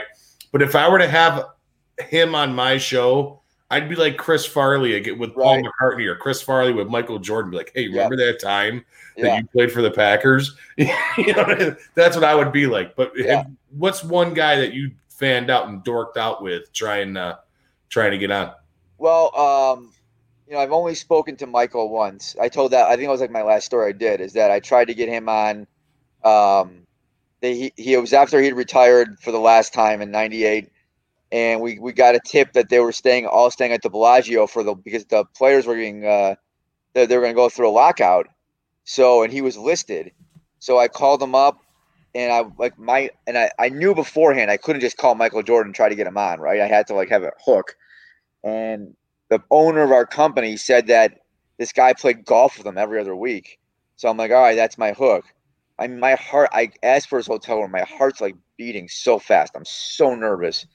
And he answers, and I'm like, Michael, it's Randy with uh, 101 Sports. How you doing, man? And he's like, good. What do you need? And I'm like, I, I could, I'm like, could barely swallow. I'm just like so nervous. I'm, you know, I'm like, this is my, I mean, this is the, my idol, you know, and Right. and I'm like, hey, we have a mutual friend. You know, this guy. He goes, oh yeah, uh, play golf. And Michael goes, never heard of him. And I'm like, no, no, this guy you play golf all the time. He's like, never heard of him. And I'm like, oh, this is this is off to a good start. And I'm like, Right. uh, hey, you got like three minutes for us uh, to talk about what's going on right now. Tape it real quickly. And he's like, no, man, I'm just here helping the young guys out, giving them some advice. I don't want to I don't want to be on record with any quotes. And I'm like, Michael, just be three minutes, I promise. And he goes, nope, not gonna do it. And I said, listen, I'll be honest with you. I've been I've been doing this for five years. I said, I get you on. I, I can't get any bigger. I'm done. I said, I, I'll retire. I'll go do something else. I'll go sell shoes. I'll go work at Target. I'm done. And he laughed at that. Like he's like he laughed like legitimately like not just a chuckle. He was like laughing. And he goes, No, the answer is still no. And then I said, Michael, all the time you've told me no, we could have the interview'd be done already. And he goes, Yeah, okay. Ah, he goes, I, I've had enough. Th- you know, thanks for calling, but I, I I'm done. And then he hung up, and that was the end of it. But I'm like, oh, am I? But I, I was never like that upset because like I know I gave it my best chance, and like I knew there was it was never close, you know. So I was like, all right, I shot and I missed, but like that, you know, like talking to Michael was just awesome because he never lists himself and he never does interviews because there's no point for him to do an interview. Why? Like what you know, what is he gain from it, right? So like but I get I'm a fanboy around Ryno still, like Sandberg. Like, you know, I Mhm. just I've met him like literally met him 15 times. Okay. I mean, he's been in studio a bunch of times. We've done like three shows with him and I've had him on the phone like you know 10 times as a guest. Um, I did this great cool thing. Uh, you guys, you guys, have you heard of the Sandberg game? You oh yeah, of course, of Okay. course. So I had him and Bruce Sutter on together, uh, talking about this, you know, talking about that game. Um, we did this thing back in 2016 when the Cubs won the World Series that year. We uh, they were about to clinch. We did a thing called Sit with Sandberg, where we had like 20 fans go to it, and they all were at a suite in St. Louis. And Ryan and his wife came out and, and hung out with them for the entire game. And Cap Nice. and I were doing our sh- doing our show from our affiliate in St. Louis, uh, outside of St. Louis. So we didn't get there till like the fifth inning. So I go like right up to him right away, and I'm like, "Hey, Ryan, you know, uh, you know, Randy." He's like, "Hey, good to see you again." I'm like, "Yeah, I, I helped set it up with your, you know, your agent, this whole thing." He's like, "Awesome." So I talked to his wife, and then I'm just like fanboy again. I'm like, "Hey, my son wears 23 on his travel team because of you," and he's like, "Oh, that's great." Does he play second base? I'm like, "No, he's a lefty. He pitches and he plays first. And he's like, "Oh, okay." I'm like, "Hey, you you got to tell me how bad was it in Philly? You know, like." I mean, that was a disaster. Like they, they didn't they didn't do you any favors. And he's like starts telling me the whole story about, you know, what happened, you know, with him with the Phillies. And but that's the one guy like I still I don't get nervous around him, like but I just I'm so psyched when every time I see Ryno because that was my guy growing up. I love Ryno. You know, he was he made everything look so easy, you know? Right. Yeah. Yeah. I mean, uh, it's funny, man. Like, I still get fanned out and dorked out talking to you guys, you, Carmen, Uh-huh. Jurko. You know what I mean? It's funny because I've been listening to you guys for 15 years on the radio. Right. You know what I mean? Right. Shit, Yeah. longer than that. I still get Yeah. fanned out and like, oh my god, I got Randy on the show. I got Carmen on the show. This is gonna be kick ass. I can't wait. You know what I mean? I, I still get that way, and I hope I never become callous to it because Yeah, I like to consider you guys friends now that I've been doing this for so long. You know what I mean? It's absolutely. it's a great time. It's a great time. Randy, you gonna be at the 1252 golf outing, man? Of course. It's gonna be a fun time, man. It's gonna be a fun I time. told you that that I played that course over the summer. Now I I will admit that like I had like a back issue that came out of nowhere over the summer, and that was like that morning of Water's Edge is at the course yes, about, right? beautiful course. So that course, um, that morning, I said to the Carmen Jurko, I said, guys, and I love golf. Like I live for golf. Okay, I don't do anything like I don't play basket. I don't do anything except like the elliptical all year, so I can play golf over the summer. Like I, I don't want to hurt, you know.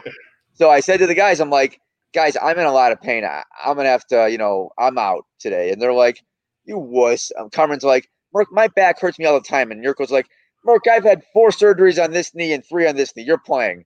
So then I'm like pissed that they're making me play. So, you know, and I didn't realize that you can't really walk that course, but I walked that course the first 15 holes and I'm like dragging my leg. I'm in so much pain and I could barely swing the club. And then finally, uh, Mike Thomas, who was our new boss, I jumped in his cart for the last three holes, but I, I played miserable and that course is tough. Like if you don't drive the ball well in that course, you're, you're screwed. It's a tough I was- course.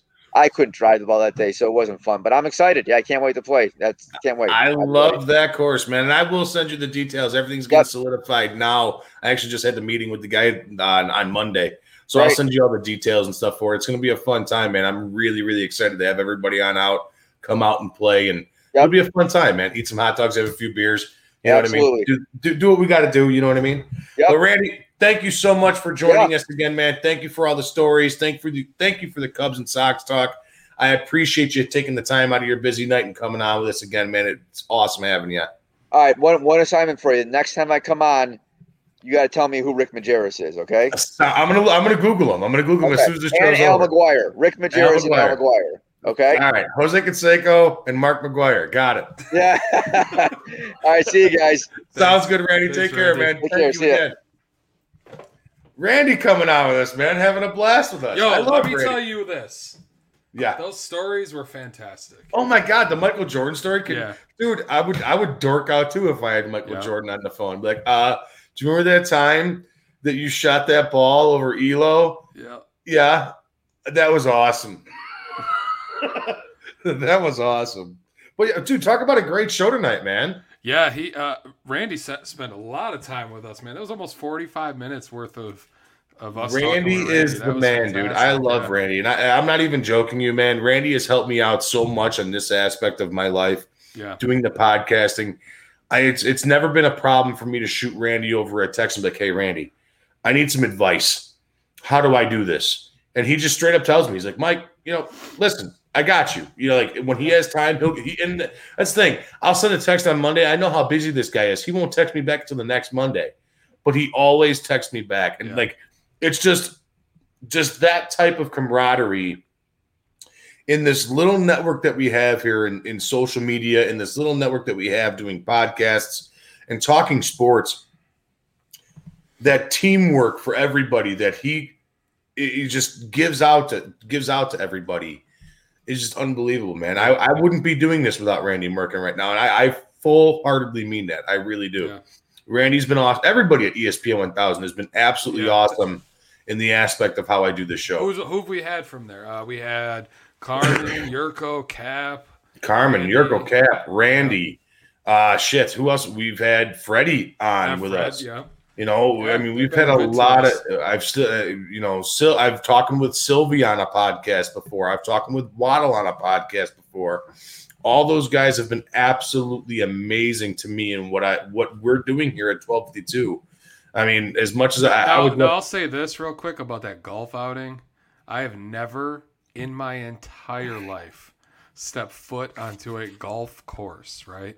So it's gonna I be fun. manage- It's gonna be fun watching you. It'll I might fun. just be the bartender for you guys.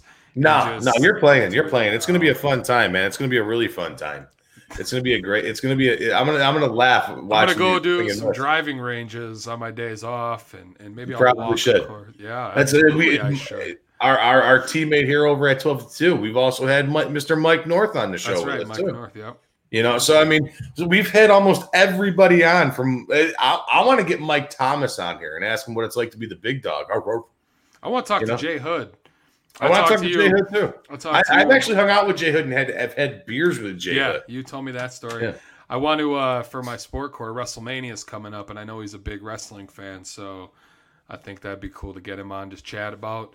You know, he's a big fan of the older school wrestling, like yourself. Yeah, the the, the uh, real wrestling. well, I Duh. mean, Stone Cold and all that. Stone Cold's Yeah. the man. I was watching highlights of him today. Stone Cold was Stone Cold. overrated. Oh hell yeah! Overrated. What? No, you're. Uh, that's it.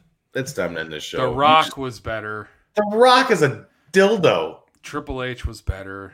Triple H is a dildo. Austin was only Austin because of Vince McMahon.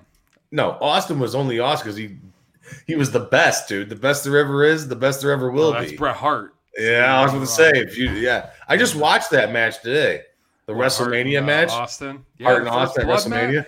Yeah, that was a good match. It wasn't a first blood match. It was a uh, uh, no disqualification Yeah, match. yeah, yeah, We're getting super nerdy now. We're That's getting all right. super nerdy. Yo, there is a population of people in this world that are major wrestling fans, and I'm hoping to tap into that if I get Jay Hood on to, to chat some wrestling before WrestleMania. HBK, the goat. Bro, Hey, you wanna- HBK is the goat. you want to see my impersonation of uh, Shawn Michaels? You ready?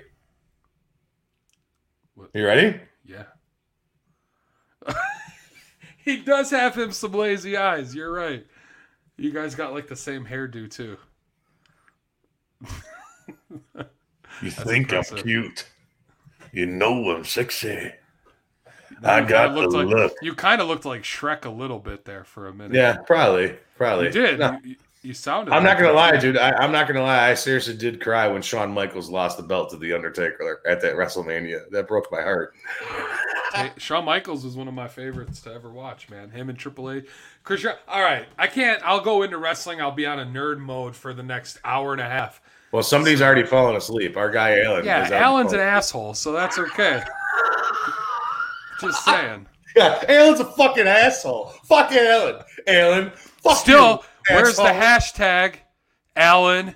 Alan, hashtag. Jim Cornelison for Super Bowl anthem. Where is Yeah. it? Alan, you asshole. The show's been on for an hour and 46 minutes, and I haven't seen a tweet about it. I know, right? Really quick, guys. That that interview for, from uh, Randy Merkin from over at ESPN 1000 was brought to you guys by our guy over here at 1252, John Darren in the Coldwell Banker Real Estate Group. I'm going to play them really quick, and we're going to wrap this puppy on up. So here we go.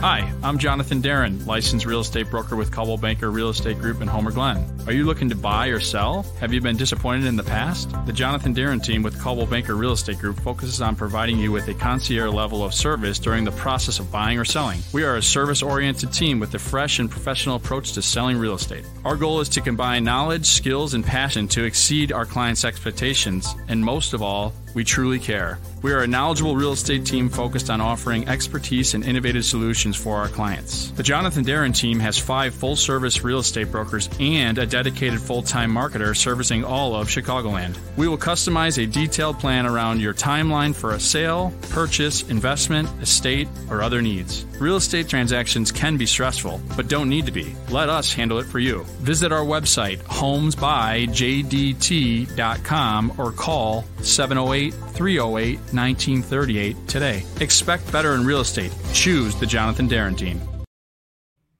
And there it is, our guy Jonathan Darren over at Coldwell Banker Real Estate. If you guys are looking to buy a home in Illinois, he is the guy to go to to find your new home for you yourself and your new family. He's the man. He is absolutely unbelievable at what he does. So make sure you guys give him a yell. But Angelo, man, how about this, bro? That was a great show, man. Great show. It was. It was a good show, fun show. A lot of good stories from Merck. It was awesome having Kellen Davis on. Yeah, Popped your it was- cherry. Well, he doesn't He like did. that saying. He, so- he deflowered me. He, def- he, he did- Kellen Davis deflowered me live on air tonight. He was my only, only player thus far besides Jericho. You know, I did I'm have trying to. I'm trying to work on Andy Dalton here. Andy Dalton, the Red Rocket, Mr. Red Boner. Rocket. The Red Rocket. We're just We gonna start calling him clip Mr. from. Boner. We get the clip from uh, South Park. Isn't there like a Red Rockets episode where they're? Uh, if you haven't watched it, kids, go out and watch it. It's ridiculous. Mr. Boner, Mr. Boner, Andy Dalton. But that note, man, let's let's end this bad boy. We've had a long night, man. We've had two great guests. Again, a special thank you to Kellen Davis. Uh, uh, great having him on here tonight. It was absolutely awesome. I loved talking to him. He's doing some kick-ass stuff out there. Him, him and John, man, selling houses, doing their thing Yep. doing their thing. And then a special thank you again to over uh, over at Randy Merkin at ESPN 1000, ESPN Chicago, coming out with us, telling all those amazing stories about all the all the craziness that he's done over the past couple of years, over his career, trying to book guests. Now we know what it's like, man. It's a pain in the ass. We got to get there. We'll get there. We're getting there, Angelo. We're getting there. That's right. All right. We One ask, day at a we ask the tough questions here, Angelo. We ask the tough questions here.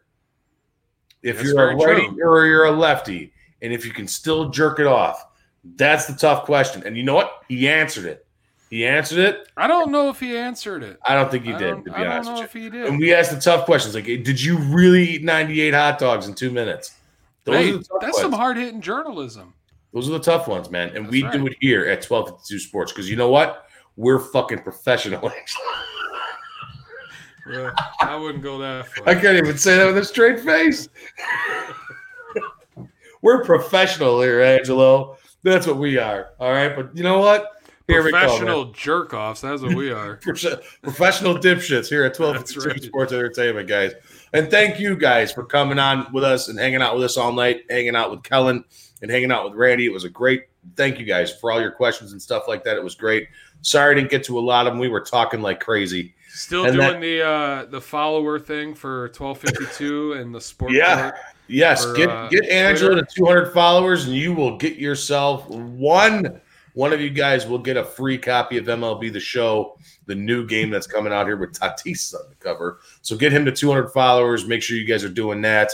And uh, yeah, I'm excited for our, our next week's show. And then we got Friday here. We got coming up. We got our, our guy Vince and Turtles. Ta- Vince and uh, uh, Andrew coming on with Turtles takes. I know. I, I I always get confused between him and Alan. I always I always fuck it up. I called Alan- I called Andrew Allen last Wednesday, and I knew it wasn't Allen, and I was like, "That's why I call you Tarbell because if I try to say Andrew, I'll say Allen." That's why I've been calling him Drew. That's why I've been calling him Drew. Yeah, I just call him T T bags. That's what we call. Teabag. Hey, yo, Teabag. Hey, Teabag Tarbell. Hey, Teabag. is it time to Teabag Tarbell? Uh, But yeah, no, those guys got an, a, a great show coming up on Friday night. yo, hey, didn't Allen win the raffle for the foursome for golf? He did win a foursome for golf. so golf. I've never golfed before. So what better practice than to have Alan take you, me, him, and Vince and Andrew have to fight to figure out who which one of them goes. And That would be a lot of we fun, shoot man. Some golf. What we play some golf. We we what do they say? We run that golf. I don't know what they say when they go golfing. Four. Especially in your case when you're fucking hitting the ball all over the place. Bro, I'm gonna tell you what. It's gonna be the most embarrassing time of my life trying to keep up with you guys, and it's gonna go absolutely awful. So You'll be all right, dude. You got I'll this. be the guy uh, in the stories where they're like, "Yeah, it was fucking outrageous. This one guy couldn't hit the ball anywhere." What's that? Was that thinking cap? I think this is in regards to the Teabag Tarbell. Yeah, quote. teabag Tarbell. Let's make a shirt. Teabag Tarbell and his and his wife karate chops. his wife full blown like punched my buddy right in the face the other day. I wasn't there for that. You missed it. Like his nose was all crooked. It was all broken. He was bleeding from the face. So then I told him, I told Tarbell, I was like, dude, I'm like, your old lady's new name is Karate Chops. and he- so I think she keeps on listening and she listens to our show. And I, every time I say it, she just tells me to go fuck myself. so we got that going for us. All right, let's get the hell out of here, man. It's way past our, it's way past my bedtime, bro. Yeah. I gotta pee. I gotta pee, and I need to smoke. So All right. Well, then uh, we'll see you next week. We are out of here, guys. Make sure you guys tune in on Friday. Thank you again to all of you out in the chat, and thank you again to uh, Kellen Davis, and thank you again to Randy Merkin. We will see you guys next week. You guys be good and take care. Until then, we're out of here. We'll see you then. Goodbye. Goodbye. Oh, Jedi. Goodbye. The damn